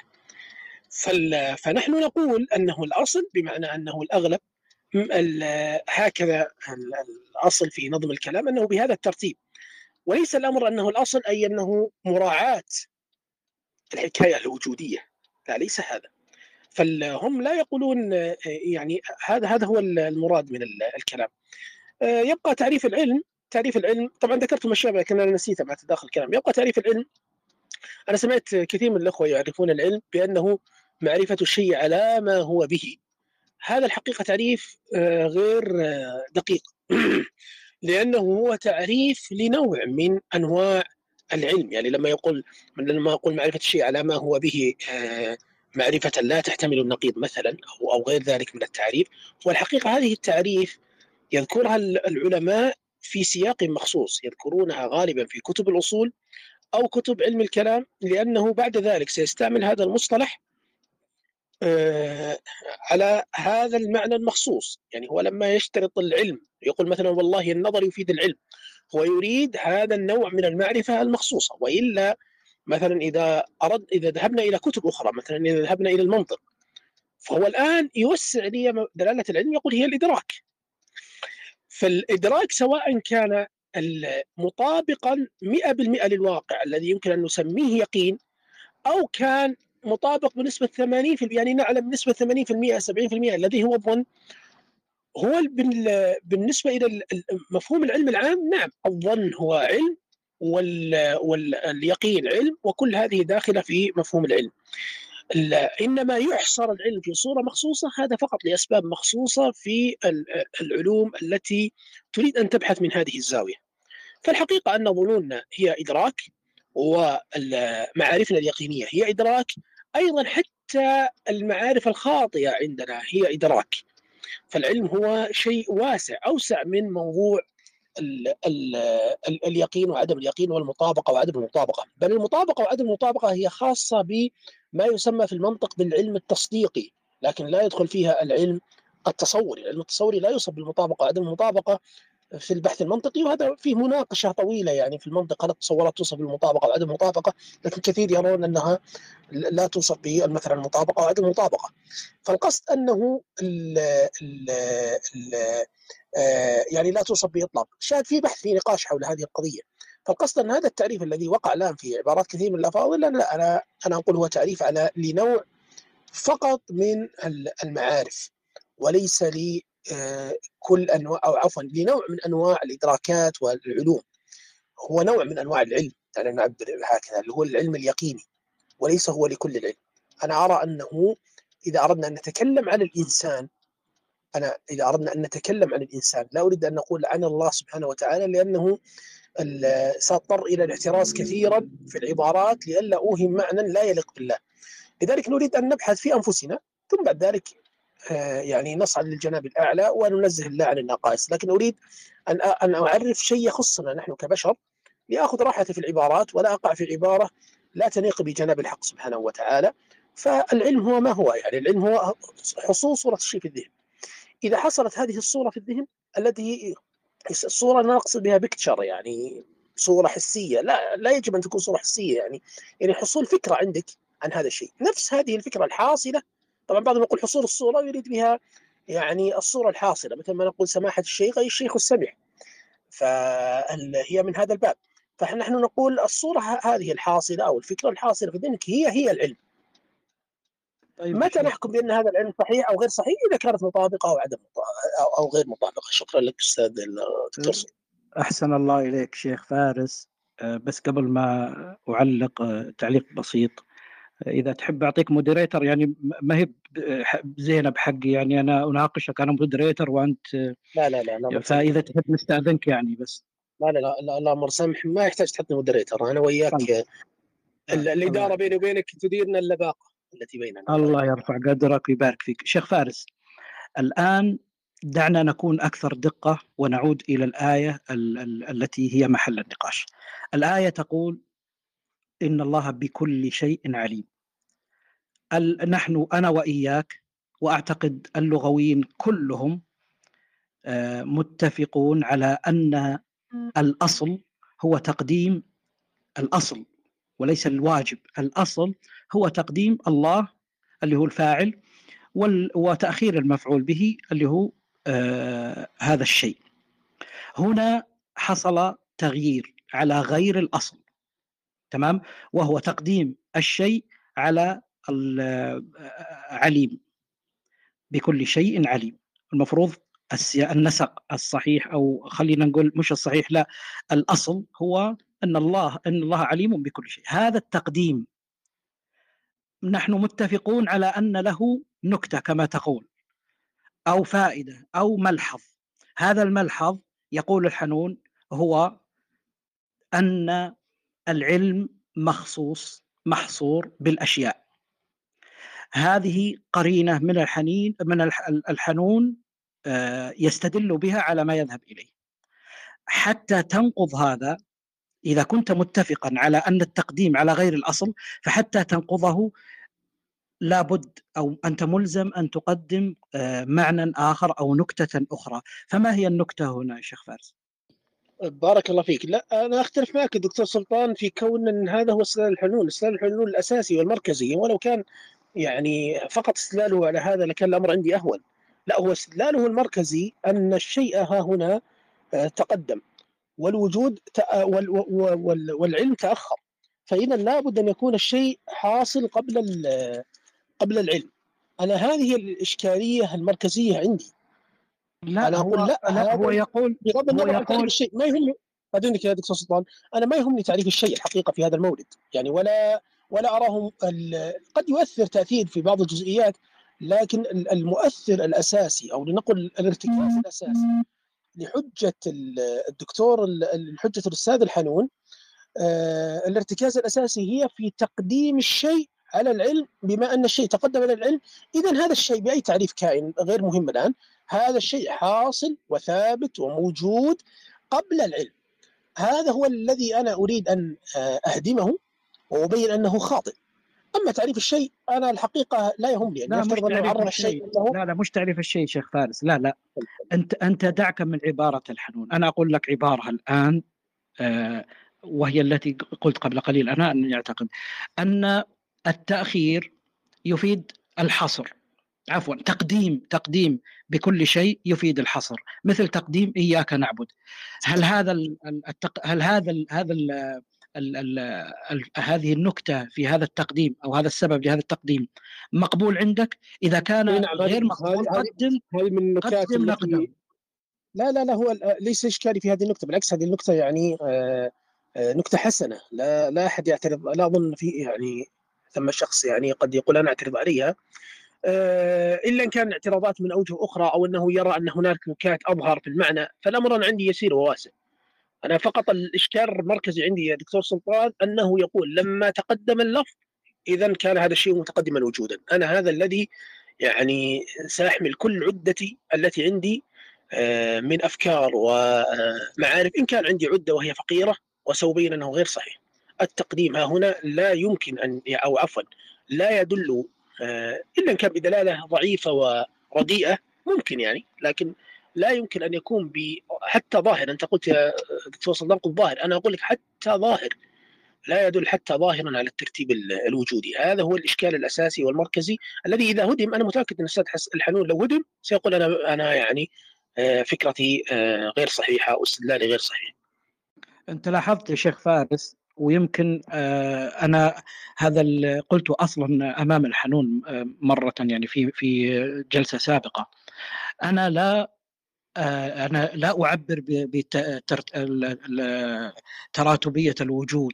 أنا لا أعبر بهذا وفعلا أنا أتفق معك أن أن التقديم لا يدل على أقدمية الوجود ابدا. لكن ألا ترى أن التقديم لأجل الحصر متوجه هنا وهو دلالة ظاهرة؟ والله هو هو لا شك أنه المعمول إذا قدم آه، أن من إفاداته الحصر وهذه قد تكون دلالة ظاهرة. أنا لا إشكال عندي. ولا أحد يقول إن الله تعالى لا يعلم بكل شيء. هو قد يكون هناك نزاع بعد ذلك يعني في الشيء وما دلالة الشيء. وهل الشيء هو يعني كما يعبر بعضهم يقول المخبر عنه أو المذكور أو كذا وبعضهم يقول يعني لا يرى ال- الشيء أخص من ذلك وخاص بالموجود الخارجي. هذه حقيقة نقاشات يعني آه، في ظني ثانويه في هذا الموضوع. لكن أصل فكرة أنه من النكات التي قد آه، البلاغية أن تقديم المعمول من النكات أنه يفيد الحصر نعم هذه نكتة معتبرة وذكرها علماء اللغة وليست هي يعني محل نقاش. للشخص الذي يمكن أن يناقش يعني يناقش أن هناك نكتة أظهر من هذه النكتة أو كذا لكن كونه يقول إن هذه النكتة ليست بمعتبرة في ظني إن هذا يعني يحتاج أن يعيد النظر. شكرا لك دكتور دكتور سلطان ممكن تعقيب على أكيد، التقديم أكيد. أكيد. بس أنا أيضا بختم لأنه أيضا أذن عندنا. آه، ما دام أن هذه نكتة تدل دلالة ظاهرة وليست دلالة نصية فتمسك الحنون بها أعتقد إنه تمسك سليم. وحتى آه، نستبعد رأي الحنون في هذا والله الحنون دخلت صرنا نردد فكرة الحنون. آه، حتى نرد هذه الفكرة شيخ فارس علينا أن نقدم نكتة أخرى. لا هو ليس النقاش معه في هذا أنا أؤكد. النقاش بيني وبينه وأظن جماعة حتى من الإخوة النقاش بيننا وبينه يا دكتور سلطان في الأمر الذي انت تتفق معنا على أن كلام الحنون ربما لا يكون أقرب للصواب الذي هو مسألة الترتيب الوجودي. آه. أما مسألة ال- دكتور فارس بس هو م- موضوع النقاش أصالة آه، تقديم عدم تقديم العلم على الإرادة الله يخلق بإرادة بدون علم هذا إشكال آخر أيضا. هو هاي- هاي. هو يطلب هذا لب النقاش يا شيخ فارس. أيوه ما هي دي النقطة الأساسية اللي أنا عايز أقول عليها. فكرة بالضبط. علم الله متعلق بالأشياء مش دي القضية ولا دي الخناقة أصلا. ولا دي الخناقة. هل آه، ال- ال- علم العلم- الله سبحانه العلم- وتعالى العلم اتى بعد الإرادة وهذه كارثة. أن هي نقطة الترتيب الوجودي اللي أنتوا الاثنين اتفقتوا عليها أن قول الله عز وجل والله بكل شيء عليم هذه لا تفيد الترتيب الوجودي من حيث الترتيب الزمني. مثلا لو اتكلمنا عليه إنه هو الترتيب الزمني. هي دي النقطة الأساسية أصلا في الخلاف. مش فكرة أن علم الله متعلق بالأشياء أو متعلق بالأشياء أو لا أشياء. مش هي دي النقطة الخلافية الكبيرة اللي كانت ما بيننا وما بين الحنون في هذا النقاش يعني. لا ليس بس وهي دي اللي لا أنا لا يا شيخ محمد شيخ. محمد. هو الحنون اللي قال بهذا القول في الإرادة وقال بهذا القول في العلم لأنه ينطلق من أصل وهو أن الترتيب اللفظي يراعي الترتيب الوجودي. فلذلك أنا هدف كلامي هو أن هذه القاعدة خاطئة. أو غير دقيقة. والدكتور سلطان يوافقنا أنها غير دقيقة ويقول أني ذكرت له في أيوة. غرفة سابقة هذا الكلام. بالظبط فنحن إذا المباني بينا أن هذه خطأ غير صحيحة إيه، إذا كانت غير خاطئة المباني كلها نتج إرادة عنها خاطئ. بالظبط نعم لكن هذه وهو فارس شيخ الفارس شيخ فارس حبيبنا هذه القاعدة لا تختلف في نتيجتها عن ما ذكرته أنا وهي قاعدة الحصر. كيف تخرج من الحصر؟ نفس نفس الفكرة المؤدى واحد. لا ليس المؤدى واحد يا دكتور سلطان. أنا لما أقول يا دكتور سلطان آه آه كل آه كل مثلا لنقل مثلا لنقل لا لا لا, إذا قلت زيدا وعمرا وخالدا أنا ضربتهم مثلا يعني دعنا نقول هكذا يعني. آه، وإن كان في نقاش يعني آه، لا يخفاك يعني عند النحاة في مثل هذه التراكيب هل يصح أن نقول نجعلها مفعولا به أو لا لكن على كل حال لا يهم. الآن دعنا نجري ونتنزل على هذا المثال. النقاش ليس في أن ال ال هؤلاء المضروبين ال ال ال الضرب وقع مني عليهم آه، ولم يضربوا من غيري مثلا. النقاش هو يا دكتور سلطان أنه هل هؤلاء سابقين علي في الوجود طيب قد يكونون هم أبنائي وأنا آه، أبوهم فأنا قبلهم في الوجود. هو النقاش هو في هذا يا دكتور سلطان ليس الكلام في أنه ينحصر في رجعت رجعت للتراتبية آه، تراتب الوجود. أنا ما أتكلم عن تراتب أنا أتكلم يا عن دلالة الحصر. ليس في آه، هذا آه، النزاع بس سؤالي ليس في أنا هذا بجا أنا بسأل سؤال. هذه مسألة نراها هامشية دكتور سلطان يعني أو أو لا أقول لا لا هامشية أقل أهمية. طيب عطني عطني فرصة بس أسألك سؤال واحد فقط. تفضل تفضل. هل من معاني التقديم الحصر؟ نعم نعم من النكات بس البلاغية لتقديم الحصر. ممتاز. طبعا تمام. النكات هذا طبعا ما نوع نوع نوع من أنواع التقديم يعني تقديم المعمول. تعق... هم يضبطونها هكذا يقول يعني تقديم يضبطونها هكذا تقديم ما حقه التأخير ليس كل يعني. يفيد آه، جميل. أي نعم هو التقديم ما حقه التأخير أكيد. يعني التقديم ما حقه التأخير يفيد الحصر بمعنى تقديم بكل شيء عليم بكل شيء على عليم تفيد حصر العلم في هذا الشيء. هذه هذا الاستدلال أنا في رأيي أنه استدلال ظاهر ليس نصا ممكن يستفاد. فليكن هو الحق يا دكتور سلطان فليكن هو الحق عين الحق.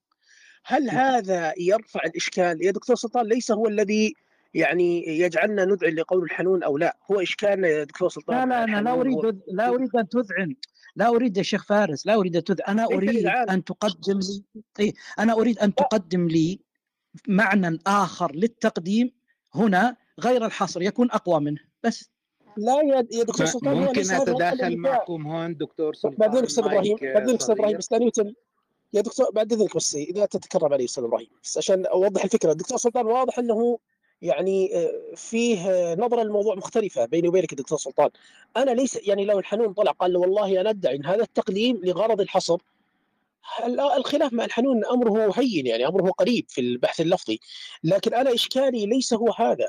الحنون يا دكتور سلطان يريد من هذا التقديم ليس موضوع الحصر هو يريد أن يقول إن دام أنه الشيء قبل العلم اذا العلم اذا الشيء حاصل قبل أن يعلم الله به ثم علم الله به. ولما جاء في الإرادة وأتى الله تعالى بالشيء بعد الإرادة اذا الإرادة قبل قبل حصول الشيء.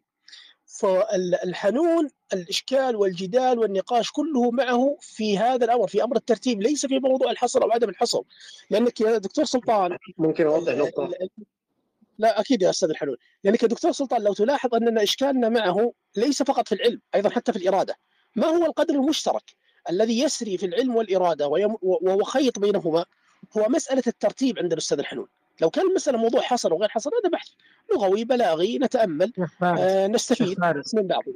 هذه الفكرة. فارس أنا لما لما بدأت يا شيخ فارس في كلامي أنا لم أقل أني متفق مع الرؤية النهائية في الموضوع. أنا قلت فقط نقطة واحدة وهي ما أحاول إيصاله لك وهو أن استدلال الحنون حينما يقول أن الآية تقديم المفعول على الفاعل يفيد الحصر أن استدلاله صحيح. ليس لا لا لا يا دكتور ليس هذا ال- الجملة التي نحن نناقش الحنون فيها يا دكتور. الجملة التي نناقش الحنون فيها ما في مشكلة. اسمعني يا دكتور ما في دكتور. ما في ما في ال- الجملة التي بكمل فيها- قطعتني شيخ فارس الله يحفظك ما ما كملت. أنا اسف. أنا أعرف أن هذا ليست هي مناط المسألة ككل. أنا فقط أريدك أن تقول لي هل الآن وتجيبني يا شيخ فارس هل استدلاله بكون تقديم المفعول على الفاعل ليس هذا استدلال ليس هذا استدلاله. لا أنا ليس هذا استدلاله يا دكتور. لو كان هذا استدلاله لما صار لو كان هذا استدلاله استدلاله صحيح؟ لا لا لا لا, لا يقال إنه لو يس الحنون موجود معنا ما نحتاج إلى لو. الحنون لا بأس. هو موجود الآن ويعرب عن مذهبه يا دكتور نعم، سلطان أنا نعم. أرى أن أنا طيب أنا أنا أنا أخذها كذا. بخرج للصلاة وسأعود. طيب وأنا الله. شكرا وأنا معك فارس. في الرياض. بس خلونا. دعوني بارك الله فيك. أنا مع الدكتور سلطان مشكور مشكور شيخ فارس بس عن اذنك بس اريد أريد آه، أختم بشيء اريد أريد أختم بشيء يا دكتور يا أستاذ. أسامة. أنا رأيت بعض التعليقات الحقيقة يعني من بعض ال ال الإخوة يعلقون وهم الحقيقة بعيدين عن المصطلحات العلمية ولذلك قد يفهمون الكلام خطأ. نعم. وبعد إيه، فمثلا أحدهم مثلا رأيته يقول فارس يقول في القرآن نكات أنا أعرف إن في مصطلحنا المعاصر النكات هي الأشياء المضحكة. معاذ الله أنا أنا مسلم يعني كيف أنسب هذا الكلام؟ الله لا نكات لا تستعمل في المصطلح العلمي وعند العلماء للشيء المضحك. النكات ولذلك في كتب تسمى النكت. نعم. النكت هذه ليست الأشياء المضحكة. المراد بها هي الأشياء والمعلومات الدقيقة. دعونا نعبر بهذا. آه، فهي هذه الأشياء الدقيقة لأجل ذلك يا- شيخ فارس اللهم أجرنا من الذي قرأ كتابا واحدا بس. نعم. فلا هو بعض الإخوة الكرام يعني يقول فارس كيف يقول كذا وكذا؟ يعني يا إخواني الكرام أرجوكم الكلام الذي نتكلم به هو مصطلحات علمية آه، لها دلالات علمية. فأرجو أن لا نفهمها بفهم سطحي يعني نكات آه، آه، كيف يقول نكات في القرآن؟ لأن هذه الحقيقة لما رأيتها التكست أذتني جدا. يعني آه، الفهم هذا الخاطئ. معاذ الله أن ننسب للقرآن ال- الأمور المضحكة والأمور لا هي النكات مصطلح علمي. ال- ال- نعم. أصحاب العلم يعرفون يا شيخ فارس. وبما أنك نبهت على هذا أنا أيضا أنبه على بعض الإخوة اللي في الشات ممن أكن لهم الاحترام مثل الأستاذ أحمد الشامي. يعني أنا أحترمك جدا شيخ أستاذ أحمد وأحبك جدا وأنت من المجاهدين في سبيل الله وفي كتاب الله. أنا أعتبرك كذلك. يا ليت يا ليتك لم تكتب ما كتبت. وبالنسبة للذين يصنفون دكتور آه، معلش يا شيخ محمد. هو يع... لا لا هو يعرفني جيدا ولا وحصل بيني وبينه نقاشات كثيرة. ولا أزال أحبه ولا أريد أن تتغير صورته في قلبي هذا الرجل. الشيء الثاني آه، اللي الناس المبتلين بالتصنيف لو تمر من قدامهم آه، شات آه، سألوا عن تصنيفها آه، أقول لكم بالنسبة لي آه، لا يلزمني تصنيفكم ولا يهمني نهائيا.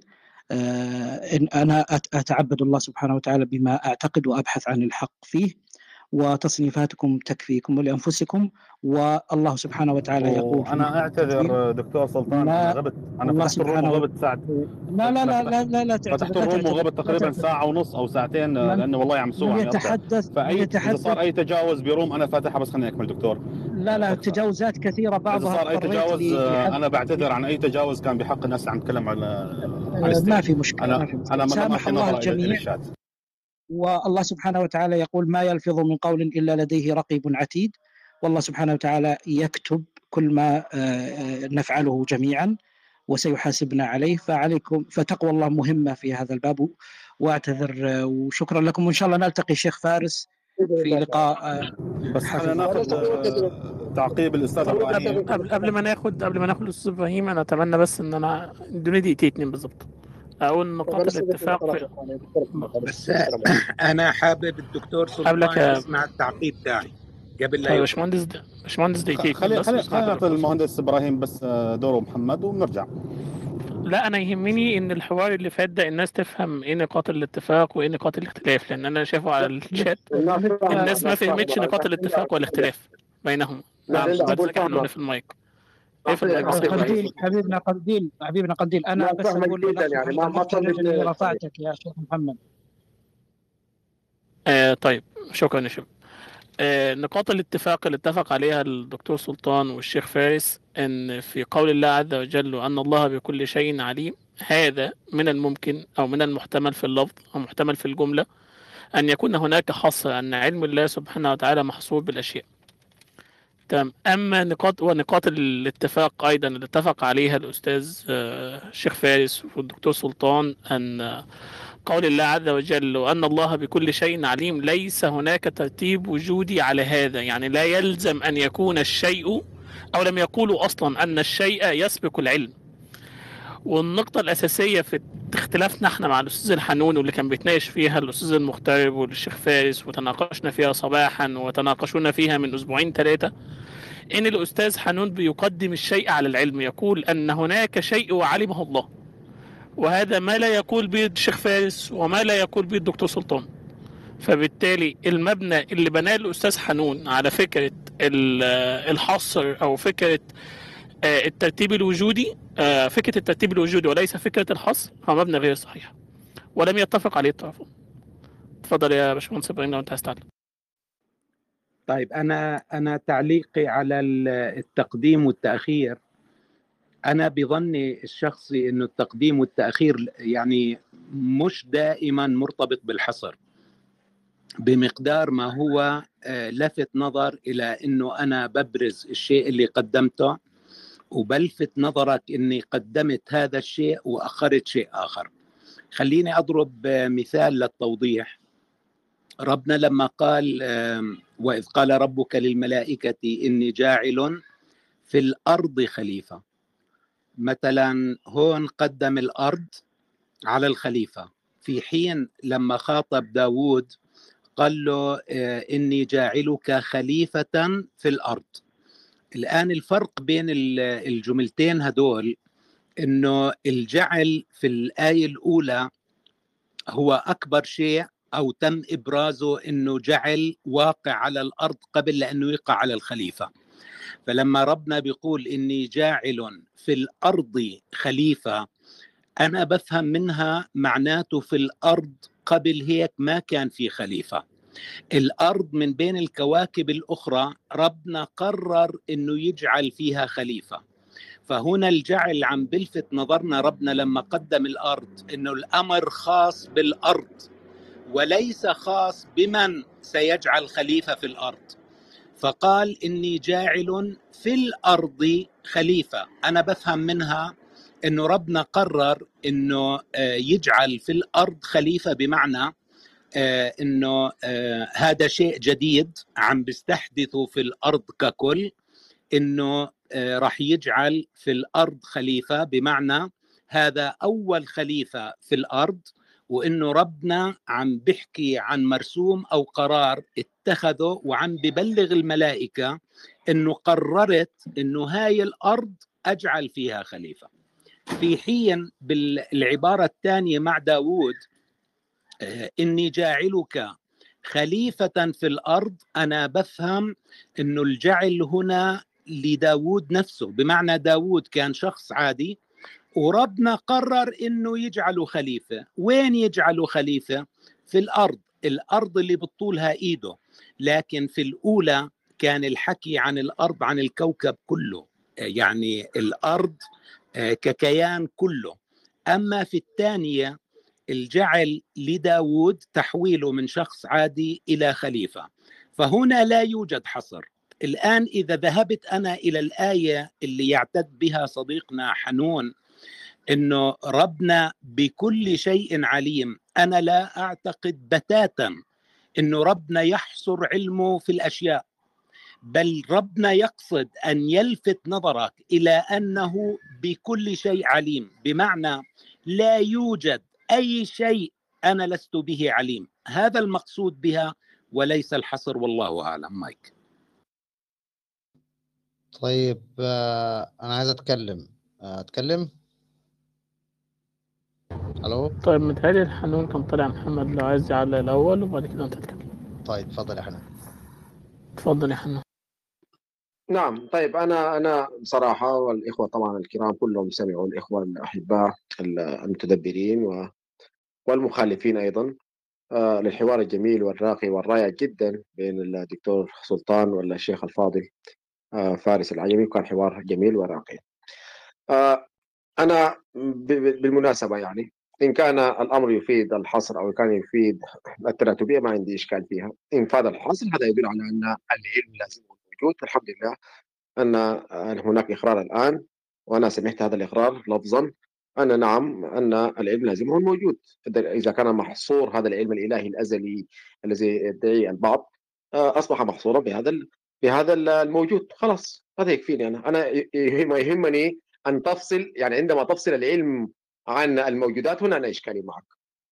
الأصل الأصل في القضية اللي عندي فيها خلاف معك أنك عندما أنت تدعي تقول أن العلم مفصول عن الموجودات وأنا لا أجد هذا لا في اللغة ولا على أرض الواقع إلا أن تكون شيء غير يعني غير منطقي. أما الم- المنطق عندي أن البشرية كلها تجد الموجودات وتعلم عليها هذا صحيح وموجود إلى أن تقوم الساعة. وفي القرآن أيضا وجدت هذا التراتب ما في إشكال. إذا تريد بالتقديم ما عندي إشكال. إذا اردت بالحصر إذا أنت حصرت العلم بالعلم الالهي بالموجودات. شكرا جزيلا. هذا ما نريده. هو أنا ما فهمتش يعني إيه إذا أردت بالتقديم. تقصد بالجمله دي. تقديم يعني عندما عندما قدم الموجود على علم قال بكل شيء عليم أنا ألتزم هذا القانون أقول أن بكل شيء عليم. بكل القرآن ما قال أحد. ما حدش فيهم قال إن الموجود مقدم على العلم. لا الدكتور سلطان لا لا أنا أنا قلت مقدم. أنا أنا قلت مقدم. الأخ قال بالحصر. خلاص إذا بالحصر إذا حصرت العلم الإلهي في الموجود. شكرا جزيلا. أنا أريد هذه فعلا. أنا أريد أن تلز... هو أن هو تكون أنت ملتزم بالقانون الإلهي.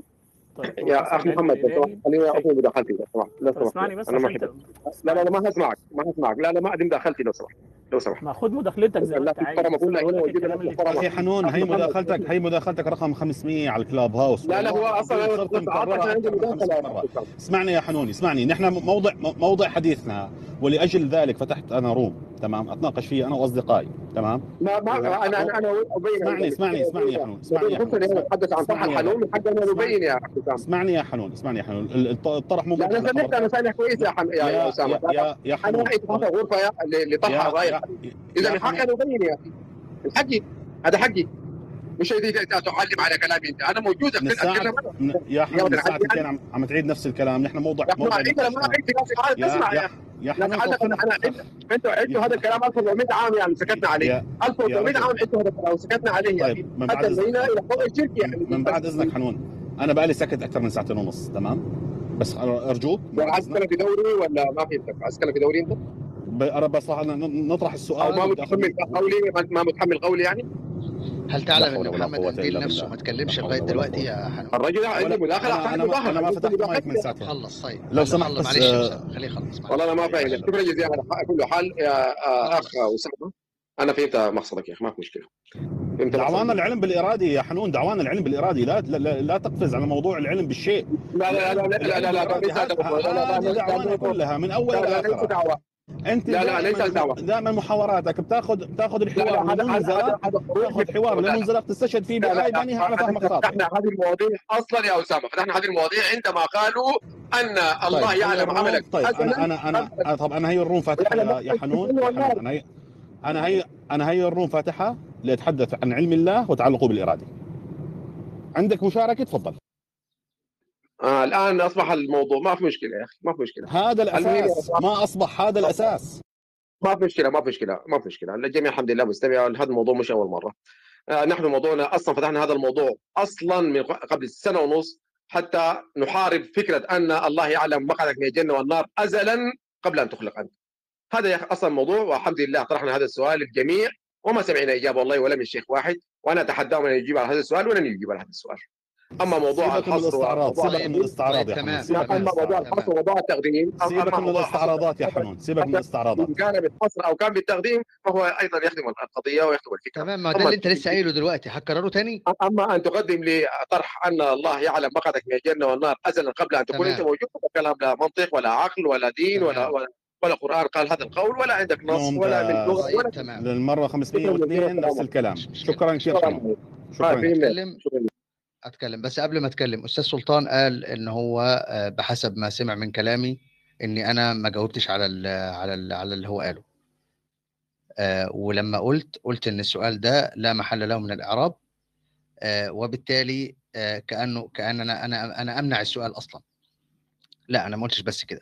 أنا قلت إن السؤال بينطلق من مقدمة فاسدة ألا وهي اشتراط تعلق العلم آه، لله سبحانه وتعالى بما هو موجود متحقق والمقدمة دي فاسدة.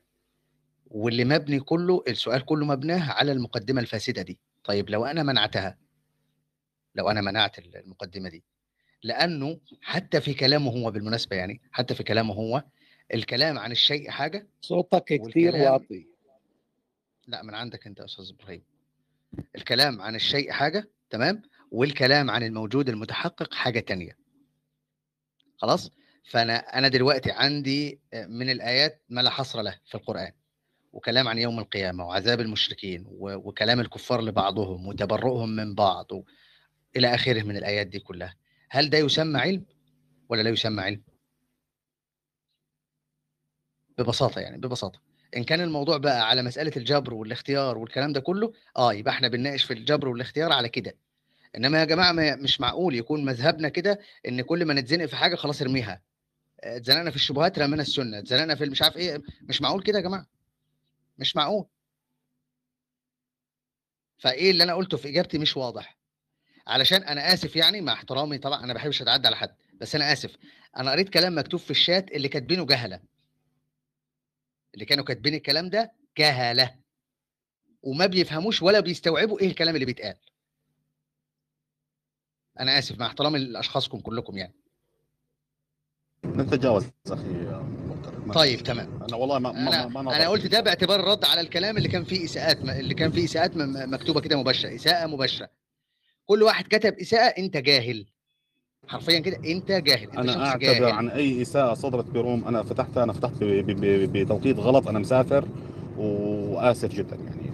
محمد طيب. إذا صدر إساءة بأي حدا من الأخوة حتى للحنون والدكتور يا سيدي- يا سيدي ما فيش مشكلة. ما فيش مشكلة. طيب الله سبحانه وتعالى مثلا لما يقول ويوم يحشر أعداء الله إلى النار فهم يوزعون حتى إذا ما جاءوها شهد عليهم سمعهم وأبصارهم وجلودهم بما كانوا يعملون. أفهم أنا أنا أفهم ده في علم الله ولا لأ؟ المشهد ده اللي ربنا بيتكلم عنه ده في علم الله ولا لأ؟ ها ده ده إيه؟ اللي أنا اللي أنا بقرأه ده إيه؟ ده في علم الله ولا جهل ده؟ ولا ده ولا ده كلام فارغ؟ ها؟ أنت بقى عندك مشكلة ما أنتش عارف تبرر للملحد وعندك أزمة نفسية من إن أنت حد يستشكل عليك وما بتعرفش ترد فبترمي أي حاجة دي مشكلتك أنت يا حبيبي مش مشكلتي أنا. ثم إنه في النهاية في النهاية الم... ابعد خالص سيبك من الملحد خالص سيبك من الاستشكالات وسيبك من الجبر وسيبك من الكلام ده كله. أنت بال... بالفطرة كده يا عم بال... بالبداهة كده بالبداهة. هل أنت تعلم الغيب؟ لا. هل أنت تعرف إيه اللي هيحصل؟ لا. هل الملحد يعرف الغيب؟ برضه لا. هل إحنا عندنا الطرفين؟ طرفين العلم. مش عندنا. إحنا إحنا حتى مش عندنا اللي إحنا هنعمله في المستقبل. إحنا نفسنا اللي هنعمله في المستقبل إيه؟ إحنا مش عارفين. فبنستشكل ونتبجح على أي أساس؟ ال- اللي يستشكل ده يا حبيبي وكأنه هو علم واطلع على ما في الغيب وعلم بأن بأن اسمه مكتوب في النار وده ما مش معروف. ها؟ هتعرفه إزاي أنت؟ يبقى استشكالك كله على أي أساس؟ أما الشيء ربنا اتكلم عن الشيء قبل أن يوجد. يلا يا سيدي. أهو. تاني إنما أمره إذا أراد شيئا أن يقول له له تفهم إيه من له. كن كل ده الشيء مش موجود لسه. كل ده الشيء مش موجود لسه. أما بالنسبة لك أنت بقى إن العلم لا يتعلق إلا بموجود فأنا محتاج أفهم هو يعني إيه موجود؟ معلش. يعني إيه موجود؟ بمعزل عن إدراكك له أو استدلالك عليه. يعني إيه؟ ما نعرفش. أنا أنا بقول لك ما نعرفش. ولا انت كمان تعرف. ها؟ يبقى دي حتى دعواك إن إن أنا حتى لو سلمت لك بص شوف شوف أنا ممكن حتى أسلم لك ولن يتغير في الأمر شيء؟ يعني أنا ممكن أسلم لك. أهو وأقول لك أيوه يا سيدي نعم العلم لا يتعلق إلا بموجود. فاهمني إزاي؟ ولو ولو سلمت لك بده طيب في علم الله سبحانه وتعالى إيه إيه إيه, إيه الفارق يعني؟ هل ربنا انتظر مثلا؟ ها؟ ربنا سبحانه وتعالى كلمنا عن يوم القيامة وكلمنا عن اللي هيتقال بالظبط. ما, ما حصلش جديد. إيه المشكلة؟ وبرضه صاحبك الملحد اللي أنت بت... اللي أنت يعني صعبان عليك قوي يا عيني يا ضنايا صعبان عليك قوي برضه نفس إشكاله هو هو. حلتها إزاي؟ ما حلتهاش. هي هي برضه. حتى يعني أنت متخيل حتى مع التنزل ده؟ مع التنزل ده برضه لا ما اتحلتش. لأنه عادي. موضوع إن إحنا موجودين دلوقتي أنت بتستغرب من من موضوع الزمان لما بتكلم فيه. يا جماعة الخير يا جماعة الخير لو كان لو كان الزمن ده دفعة واحدة فبالتالي لا في معنى الأزلية ولا في معنى لحدوث ولا في معنى لقبليات ولا في مع- معنى حقيقي معنى حقيقي لقبليات لل- للكلام ده. كل المعاني دي كلها هتكون عائدة علينا إحنا عائدة على الموجودات نفسها. أما حقيقة لا في لا تقدم ولا تأخر ولا بطيخ. ما فيش أي حاجة من الكلام ده. يبقى تاني برضه صاحبك الملحد اللي صعبان عليك لسه يا عيني برضه مش هيعجبه الموضوع. هتبقى تعمل إيه بقى؟ أنا أقترح عليك تلحد أنت كمان زيه عشان تبقى كويس. لا لا لا نسأل الله في الهداية. الآخر يجي لي واحد جاهل متخلف يقول لك أصل أنت مش عارف تجاوب. جاتكم البلاوي د- لحظة دي ما تصل ما يستخدم اهدى يا محمد. إيه، يعني حتى حتى العلم ما ما ما اعتبروه صفة. قال لك نحن لا العلم مش صفة. لا أنا ما تفضل. آه، إذا سمحت لي أستاذ أسامة بس يعني في كلام مهم جدا. أستاذ محمد يعني أنا أنا قرأت لك في الشات تقول إنك قاطعتني. أنا ما ما قاطعتك وليس من عادتي لا. أقاطع أحد أبدا. قلت- إن آخر جملة. كلامي قلت جملة من كلامي فقط. إيه، لا لا آه، عفوا. آه، أنا آسف. وأنا أيضا لا ولا حينما يهمك. أنا ما عنديش مشكلة. يا حبيبنا أستاذ محمد. أنا أيضا اعتذرت وقلت لعلي أنا اللي فهمت غلط. يعني نقلت كلامك ومع ذلك قلت لعلي فهمت غلط. هذه نقطة. آه، النقطة الثانية آه، أنك بالفعل آخر كلام قلته قلت آه، أنا سأخرج وربما أعود واذا ما عدت خلال 20 دقيقة ولما رأيتك طلبت صعدتك يعني ومثلك يستفاد منه يعني نحن نستفيد من طرحك أخي محمد لا نستكبر العلم لكن نقل القضية إلى حيز أنت يا حنون أو ايا كان أنت تريد أن تبرر للملحدين أو كذا. أنا أعتقد أن النقاش في هذه القضية آه، من القرن الرابع الهجري مش اليوم يعني في قضية أفعال العباد. لا علاقة لها باليوم أو هذه إشكالية موجودة في تاريخنا وتتباحث وفي هذه الحدود. في حدود فعل المكلف.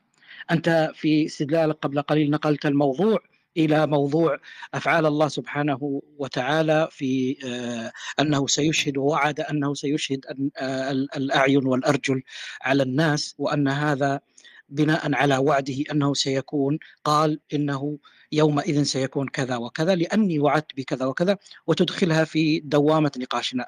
ليس نقاشنا عن هذه النقطة أصلا. آه ثانيا لا لا ثواني. أستاذ محمد. تفصيل لا خليني هند ثلاث نقاط لا لا. أنت ذكرت ثلاث نقاط بعلق عليها بشكل سريع. ثم خذ بس بستوضح منك.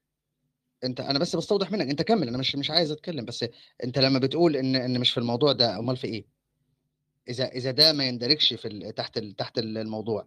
أنت ما فهمت سؤال ما سمعت سؤال الاستاذ الحنون كان يتكلم عن أن آه أن ال- الإنسان قد علم مقعده من الجنة ومن النار نعم نعم. وأن الموضوع موضوع أفعال المكلف وأنه مكتوبه عليه هذه الأفعال لا لا لا يا سيدي وأنه يستبعد لا وأنه سيدي لا لا يستبعد لا يستبعد من النقاش. كلامك صحيح لكن هو في تصوره هو الخطأ في ده إنه انطلق أساسا من المقدمة الفاسدة القائلة باستحالة تعلق العلم إلا بما هو موجود متحقق. من هنا يبني وهذا البناء فاسد لأنه على مقدمة فاسدة إزاي النقطة يكون الثانية. مقدمتك صحيحة؟ أهو إزاي يكون مقدمتك صحيحة بينما الآية دي تخبر بالشيء ده؟ إزاي تكون مقدمتك صحيحة بينما الآية دي تخبر بالشيء ده؟ وخد يا سيدي حاجة كمان. وقالوا يا مالك. يا مالك ليقضي علينا ربك. طيب المسألة دي على وجهين. إما إنه النار والجنة الاثنين مخلوقتين دلوقتي تمام؟ والعذاب والنعيم متحقق دلوقتي أو إنهما مش مخلوقات تمام؟ وبالتالي آه، وجوب العلم هنا هيبقى إيه؟ وضعه؟ طيب لو الأولى يبقى يبقى يبقى إحنا كلنا لبسنا في حيط لا في. لا في قدم ولا في حدوث ولا في أي حاجة. طب والثانية يثبت المطلوب. وهو أن الله سبحانه وتعالى يعلم بأمور ليست متحققة. طيب أستاذ محمد محمد. لا لا هو حدد سؤاله لك بشكل واضح وقال يتح هو يت لا يتحدث عن أفعال الله سبحانه وتعالى ال- وقوانينه التي سنها وقدرها كل شيء بقدر قدره بالمناسبة تقديره ولا بالمناسبة يتحدث عن هذا بالمناسبة بالمناسبة بالمناسبة أنت آه حتقاطعني يا أستاذ محمد لا لا لا لا شوية أنا عايز هي جملتين ترى حضرتك حضرتك فاهم في اللغة طيب؟ تفضل حضرتك فاهم في اللغة صح؟ لما لما لما لما تقول لي أفعال الله سبحانه وتعالى ما معنى أفعال الله؟ يعني يعني التي لا تقع في اختيار المكلف. يعني التي لا تقع في اختيار المكلف. تمام. يعني أنت عايز تقول إن علم ربنا إن علم ربنا فيما يخص أفعاله هو مستقبلا تمام لكن فيما يخص أفعال المكلف لا لأنه لا تعلق للعلم هنا. صح كده؟ صحيح. أنا لا أنا أنا أشرح الفكرة. لا. أنا مثل ما آه قلت لك آه. في البداية أستاذ آه محمد. آه آه آه. أستاذ معاك محمد معاك. خليك معي بس ثواني. فاهمك إيه انك بتشرح أنا فكرته ومش بتتبناها أنا فاهم. طيب. لا أنا أتبنى شيئا آخر. طيب غير طيب. صحيح أبين ده الأول. غير صحيح لأن تعلق العلم واحد. طيب. وانفكاك ال... وانفكاك طيب. الآن عن المستقبل واحد. جبت منين أنت بقى التخصيص؟ ثواني. جبت منين انت التخصيص؟ بالعلم بفعل الله بالفعل نفسه تمام؟ وعدم العلم بفعل المخلوق. جبتها منين؟ جميل. أنت تعرف مع ان مورد القسمه واحد. كلها المعركة كلها ليست في آه، أفعال الله أو سننه أو قوانينه التي بثها في الكون، ليست. هذه أصلا ن- النص في القرآن عليها واضح وصريح ولا ولا يحتاج أصلا أن ندخل فيها، لكن هو الكلام هنا فقط عن المعضلة التي يطرحها ال- المعتزلة ويطرحها الملحدون اليوم وت- وتسبب إشكالية لدى بعض المسلمين اليوم، هو نقاشنا هنا، معركتنا هنا، دوامتنا هنا، وليست في أن الله سيدخل اناسا للجنة وسيدخل اناسا للنار، ليست هذه أو أنه سيحكم أن الجلود ستنطق، ليس هذا نقاشنا. طيب ثم أنت يا أشوف محمد عزيز واضح. طيب خليني بس أعلق على النقطة اللي قلتها قبل شوي. أو النقطتين الأخيرتين بشكل سريع ثم ثم لا بأس إذا تكرمت يعني. آه، النق- النقطة الثانية هي أنت أستاذ محمد لما لما آه، رديت على الحنون وناقشت وقلت أن أن الحنون بنى كلامه على مقدمة أنا لا أسلم له بها وهذه المقدمة باطلة. تمام؟ جميل. أنا قلت لك من حقك لكن من حقنا أن تبين لنا وجهان وجه بطلان هذه المقدمة. أنت حتى الآن لم تبين على الأقل لي أنا شخصيا أنا لم أسمع منك الآن بيان آه، وبيان بطلان هذه المقدمة يكون بتقديم تعريف أو ارتباط بين العلم والشيء. إذا إن قدمت هذا التبرير نناقشه. تمام؟ هذه هذه النقطة الثانية. أوضحها طيب آه، باقي الثالثه أخيرة الثالثه بس. اتفضل. إيه حقول الثالثة بس بشكل سريع. تمام. أيضا عندي إشكالية في استدلالك أستاذ محمد. آه، في قوله سبحانه وتعالى إنما قوله لشيء إذا أراد إنما قولنا لشيء إذا أردناه أن نقول له كن فيكون. وأنت تقول أن هذه الآية تدل على أن الشيء سمي شيئا وهو ليس موجود. وهذا ما لا أسلمه لك أبدا. وهذا الباب آه، من أبواب البلاغة آه، الأسلوبية في النص القرآني متكرر كثيرا. وهو ما يسمى بتسمية الشيء بما سيؤول إليه. يعني الله سبحانه وتعالى سمى هذا الشيء شيئا لأنه سيكون شيئا. وأمثلة هذا في القرآن كثيرة جدا. أنا. سأستدل أو سأذكر هنا مثالين أو ثلاثة على حسب ما يحضرني الآن. اولا الله سبحانه وتعالى يقول عن آه، صاحبي السجن قال أحدهما إني أراني أعصر خمرا. هو يقصد ما سيكون خمرا ليس الخمر موجود الآن وإنما سيؤول هذا المعصور إلى أن يكون لاحقا خمرا فهو سمى الشيء بما سيؤول وما سيكون عليه لاحقا. الآية الثانية أو الاستدلال الثاني قوله سبحانه وتعالى وبشرناه بغلام عليم أو بغلام حليم أي سيكون بعدما يبلغ الرشد حليما أو عليما فهو وصف الشيء بما سيكون عليه آه، لاحقا. وهذا مثل ما ذكرت لك أمثلته آه، كثيرة في القرآن الكريم.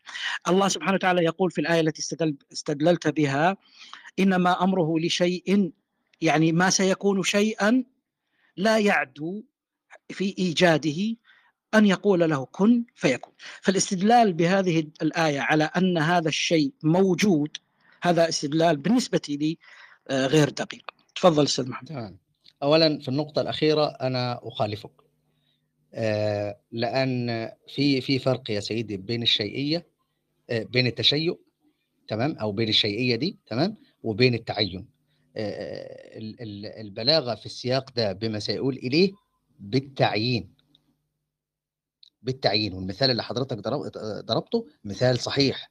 وكتير من الأمثلة في السياق ده كلها أمثلة صحيحة ولكن بالتعيين. وإلا فالشيء الشيء غير متعين أصلا. الشيء نفسه غير متعين. وإلا فهو أخبر عنه بإنه شيء تمام؟ ولم يخبر بالتعين وده ما يثبت صحة كلامي أنا مش كلام حضرتك تمام؟ آه إنما أمره إذا أراد شيئا أن يقول له كن. أيوه هيكون إيه؟ هيكون شيء متعين. متعين تمام؟ وإلا آه الخمر شيء لكن متعين خمر. ولو ضربت مليون مثال دلوقتي هيكون شيء برضه لكنه متعين. وده مورد البلاغة. أما في في السياق اللي إحنا بنستشهد بيه فلا. الدليل يعني فيما أرى يعني إن هو يوافق كلامي أنا. ال- الأمر الثاني آه، في مسألة آه، إن أنا قلت إن هو مقدمته فاسدة وبالتالي أنا علي بيان فساد المقدمة دي الموضوع بسيط جدا. الموضوع بسيط جدا. جزء منه في اللي أنا لسه قايله دلوقتي ده إن شيئية بدون تعين. ف آه، أو أو الشيئية دي تمام في علم الله سبحانه وتعالى. دليلي عليها إنك لا تستطيع أن تفعل ما تجهل. أصلا يعني من العبارة نفسها آه، آه، عبارة متناقضة. تحس إن هي متناقضة. ولا سيما في حق الباري سبحانه وتعالى. هل الله سبحانه وتعالى يريد شيئا لا يعلمه؟ انت أنت متخيل؟ بص بص. يريد ما لا يعلم. هل ده كلام؟ هل ده كلام يا جماعة؟ هل توجد هل توجد إرادة أساسا بدون علم؟ هل ده كلام؟ هل ممكن حد يتخيل إن في إرادة؟ إرادة بدون معلوم. يعني التصور نفسه عصي.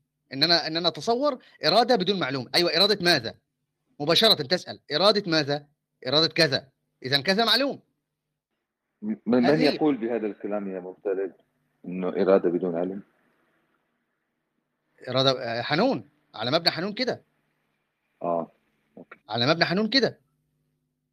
حتى حتى لو ما قالش وصرح يعني حتى لو ما قالش الكلام لفظا صريحا كده. بس هو على مذهبك كده. إنه إنه في إرادة بدون علم.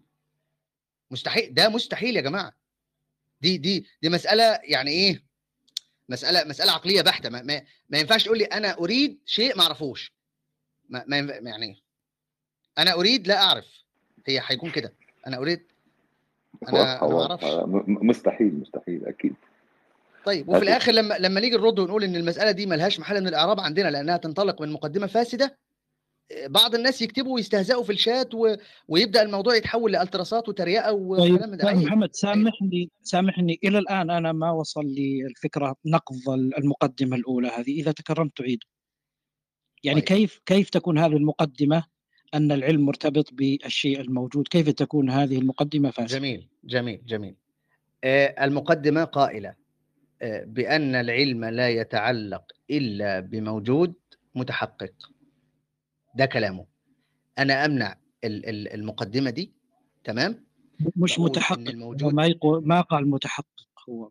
ويقول بما هو موجود ويقسم الوجود إلى نوعين. أيوه أيوه أيوه قسم النوعين. ما ماشي. ما تحقق وجوده في في الخارج وما هو متصور.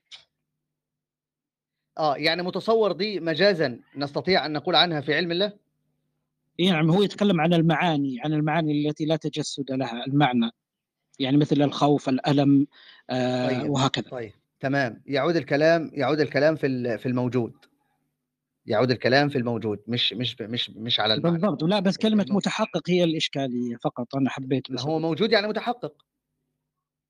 موجود موجود يعني متحقق. لا هو لا ممكن يفهم من متحقق إنه لا مشاحة في الاصطلاح. طيب لا بأس لا لكن هو تفضل. هو يقصد هو يقصد بالموجود المتحقق. لذلك أنا هبين إن هو إزاي يقصد ده. لأنه بيقول لك أنا آه، أفعالي أفعالي إزاي تشيأت؟ إزاي تشيأت؟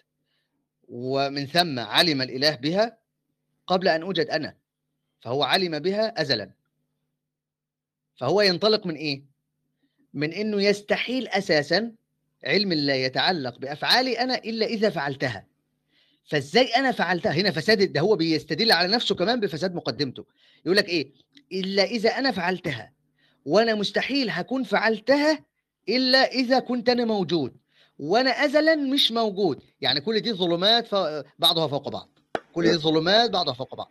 والله. طيب محمد المقدمة خاطئة أنا أتفق معك 100% إحنا نسأل فيها محمد مشاكل. نسأل أستاذ محمد عن المقدمة. أستاذ وصفي مساك الله بالخير. أنا أعيد السؤال. أخرى سيدي.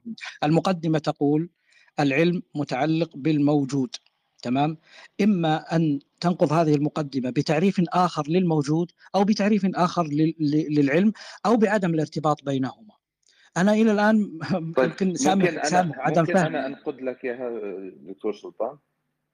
بكل بساطة لا يمكن لا يمكن أن يوجد شيء إلا بعلم منطقا. يعني كيف أنت بدك توجد شيء ولا تمتلك علم؟ كأنك بتقول لمهندس يلا عمر عمارة دون أن تمتلك أي علم من عم من علم الهندسة. يعني هذا الكلام أنه أنا لا ليس لدي جنس العلم والآن تبدأ الموجودات بالحصول من دون علم يعني كلام متناقض. فالله طيب انت ليش أنت ليش تقيس. ليش تقيس ليش تقيس آه، تراتبية الإرادة والعلم في العبد أنها موجودة في الخالق؟ لا لا لا لا لا ثواني. لا يا أستاذ ثواني. هو ما قالش تراتبية. أنا لا أتكلم عن هو هو يقول لا يكون إيه لا يكون آه ال- لا تكون الإرادة إلا وقد سبقها علم. أليست هذه تراتبية؟ لا هي- هي- سو... هل- لا لا لا ثواني. يا و... سيدنا وصفي. محمد. الكلام ده كلام ملغم الله يكرمك. ما فيش لا أنا ما في عارف أنت. أيوه فين. الأسبقيات أصلا؟ فين الأسبقيات؟ ما أيوه عشان كذا أنا أقول لك إنه فكرة الأسبقية هي لا، ممكن أن تنطبق على ال- ابن آدم لكن لا تنطبق على هذه الإرادة. هذه الإرادة. إرادة شيء أم أم, أم ليست إرادة شيء؟ خلينا بس شغله محمد هذا الشيء معلوم أم غير معلوم؟ هو ده السؤال. بدي بدي بجملة واحدة الموضوع يعني بينفهم بجملة واحدة. عندما نقول الله العليم فنحن نتكلم عن صفة موجودة ازلا عن أزل. وعندما نقول أراد فنتكلم عن فعل حادث. أراد الله هذا الشيء أراد الله هذا الشيء. فكيف أنت تقيس الحادث على الصفة الأزلية؟ بالضرورة عندما نقول أراد معناته العلم أزلي. تمام؟ موجود ازلا والإرادة حادث. معناته من الذي يعني يكون خلينا نقول أنا لا أقول أسبقية أنا فقط أقول إنه كل ما يتعلق بالله هو حوادث أستاذ هذه وصفي كلامنا ليس عن وأزلي. العلم. كلامنا ليس عن لك- العلم. كلامنا عن تعلق العلم بالمعلوم. لا الحنون يقول إنه لا يوجد شيء اسمه علم إلهي. تمام؟ ابدا له علاقة في الخلق وفي الإرادات. إنه هذا كلام العلم يأتي ما بعد الخلق ما. سمعت. أنا ما سمعت هذا صراحة في كلامه ابدا. أوه معناته أنا فاهم خطا م- ممكن. لكن على كل حال آه، آه، بالنسبة لي أنا يا لا دكتور سلطان المقال أن لا يوجد لازم للعلم. لا في الإرادات ولا في المستقبل يعني إنما عنده إنه المستقبل لم يتشيع بعد تمام؟ بس انطلاقا على تعليق الإرادة لك لا يوجد لازم للعلم لا يوجد لازم للعلم. وأنا عرضت كلام في سفر التكوين عند اليهود أن الله خلق السماوات والأرض ثم خلق نورا فاستحسن ما خلق فخلق من النور ملائكة فاستحسن أشكالها وخلق من الملائكة نارا إلى آخره تمام؟ هذا ينطبق إنه آه في خلق في ارادي حادثي بدون علم مسبق. هذا هذا ال- هذا التلخيص بجملتين بس يا دكتور سلطان. إذا طيب انت لم لما تسمعها من بعد شهرين أنت مشكلتك في الجملة اللي حتى قلتها انكر علم يا. يا دكتور سلطان حتى. انكروا موضوع الصفات. قالوا نحن لا نرى لله صفات. عطلوا. عطلوا الصفات. بس آه، بس آه، لكن دكتور سلطان مين أنت؟ أستاذ اسامه أنت تناقش مجموعة ولا واحد؟ مين هذول يعني؟ اللي انكروا الصفات. ما أدري ليش ننقل هو النقاش إلى قديم دكتور سلطان بس الظاهر إنك أنت غبت فترة عن كلاب هاوس ورجعت. لا لا لا لا في فرق بين شخص أنا أعرف طرح بعض يعني بعض الغرف. في شخص يقول أنا ما أسميها صفات. براحتك لا تسميها صفات لكن يوقن بمعانيها ويوقن بوجودها هذا أمر آخر. وإن كنت أنا أقول إن هذا الكلام غير صحيح وأن الاستدلال على على هذا بقوله سبحان الله عما يصفون أن هذا الاستدلال خاطئ 100% وال- و- ويصفون آه، في مثل هذا السياق بمعنى يك- يكذبون كما جاء في سورة يوسف. آه، والله المستعان على ما تصفون. هذا إنه ي- ي- يتحوط في إطلاق كلمة الصفة وأنها ليست موجودة في القرآن. هذا لا يعني أنه ينكر الصفة هو هو يتحوط في اللفظ فقط مثل الذي ينكر وصف الله سبحانه وتعالى بكونه شيء. أن يقول أنا لا أستطيع أن أقول عن الله شيء وأخشى آه، يعني اللي هو مذهب آه، الذي حرره شيخ الإسلام ابن تيمية في قضية آه، ما لم يرد في الكتاب والسنة بشكل صريح وأنه يب- لابد أن يستفصل في ال- المعنى فإن كان المعنى حقا قبل وإن كان المعنى هذا أمر آخر باب آخر لا له علاقة في أنهم ينفون صفات الله. ما أعتقد أن هذه الجملة دقيقة أخي وسام بس إذا بتسمح لي دكتور تيميه سلطان أنت بتقول إن ابن تيمية منع لفظ الشيء؟ لا أنا أقول ابن تيمية صوتك بعيد حرر. وصف وصف شوي لا لا بعيد أقول ابن مع حرر حرر في الحموية وفي غيرها من كتبه مسألة آه، ما لم يرد في الكتاب والسنة من الكلمات كيف يتعامل معها. أما لفظة الشيء فخلاف السلف فيها معروف في آه، لفظ يعني إطلاق وصف الشيء على الله سبحانه وتعالى منهم من يقبله ومنهم من يرفضه والاستدلال بالآية أو بالآيتين في القرآن الكريم آه، استدلال آه، مظنون فيه احتمال يعني اسمحوا لي بس أقصد بالآيتين نعم دكتور أقصد سلطان بالآيتين قوله سبحانه. طيب تفضل. أنا بس اللي بدي أقول إنه المشكلة هو في المقدمات عم يحطها الحنون إنه فيها مشاكل منطقية. لكن هو الموضوع بالضبط السؤال اللي طرحته حضرتك يلي هو بحاجة تأصيل منطقي ونقاش واحد زائد واحد يساوي اثنين. هل الله يعلم إن فلان في الجنة وإن فلان في النار؟ وبالتالي هذا الإنسان مهما فعل لا يمكن أن يخالف هذا المصير. هو هذا السؤال مقدمات اللي عم يحطها حنون وال وال وال والوصول ل ل لغايته في الإجابة آه، المختلف شايفه خطأ وأنا أيضا شايفه خطأ. لكن هذا لا يعني إنه هذا السؤال لا يمكن أن يناقش بمقدمات مختلفة. يعني أنا أنا أنا مع نقاش هذا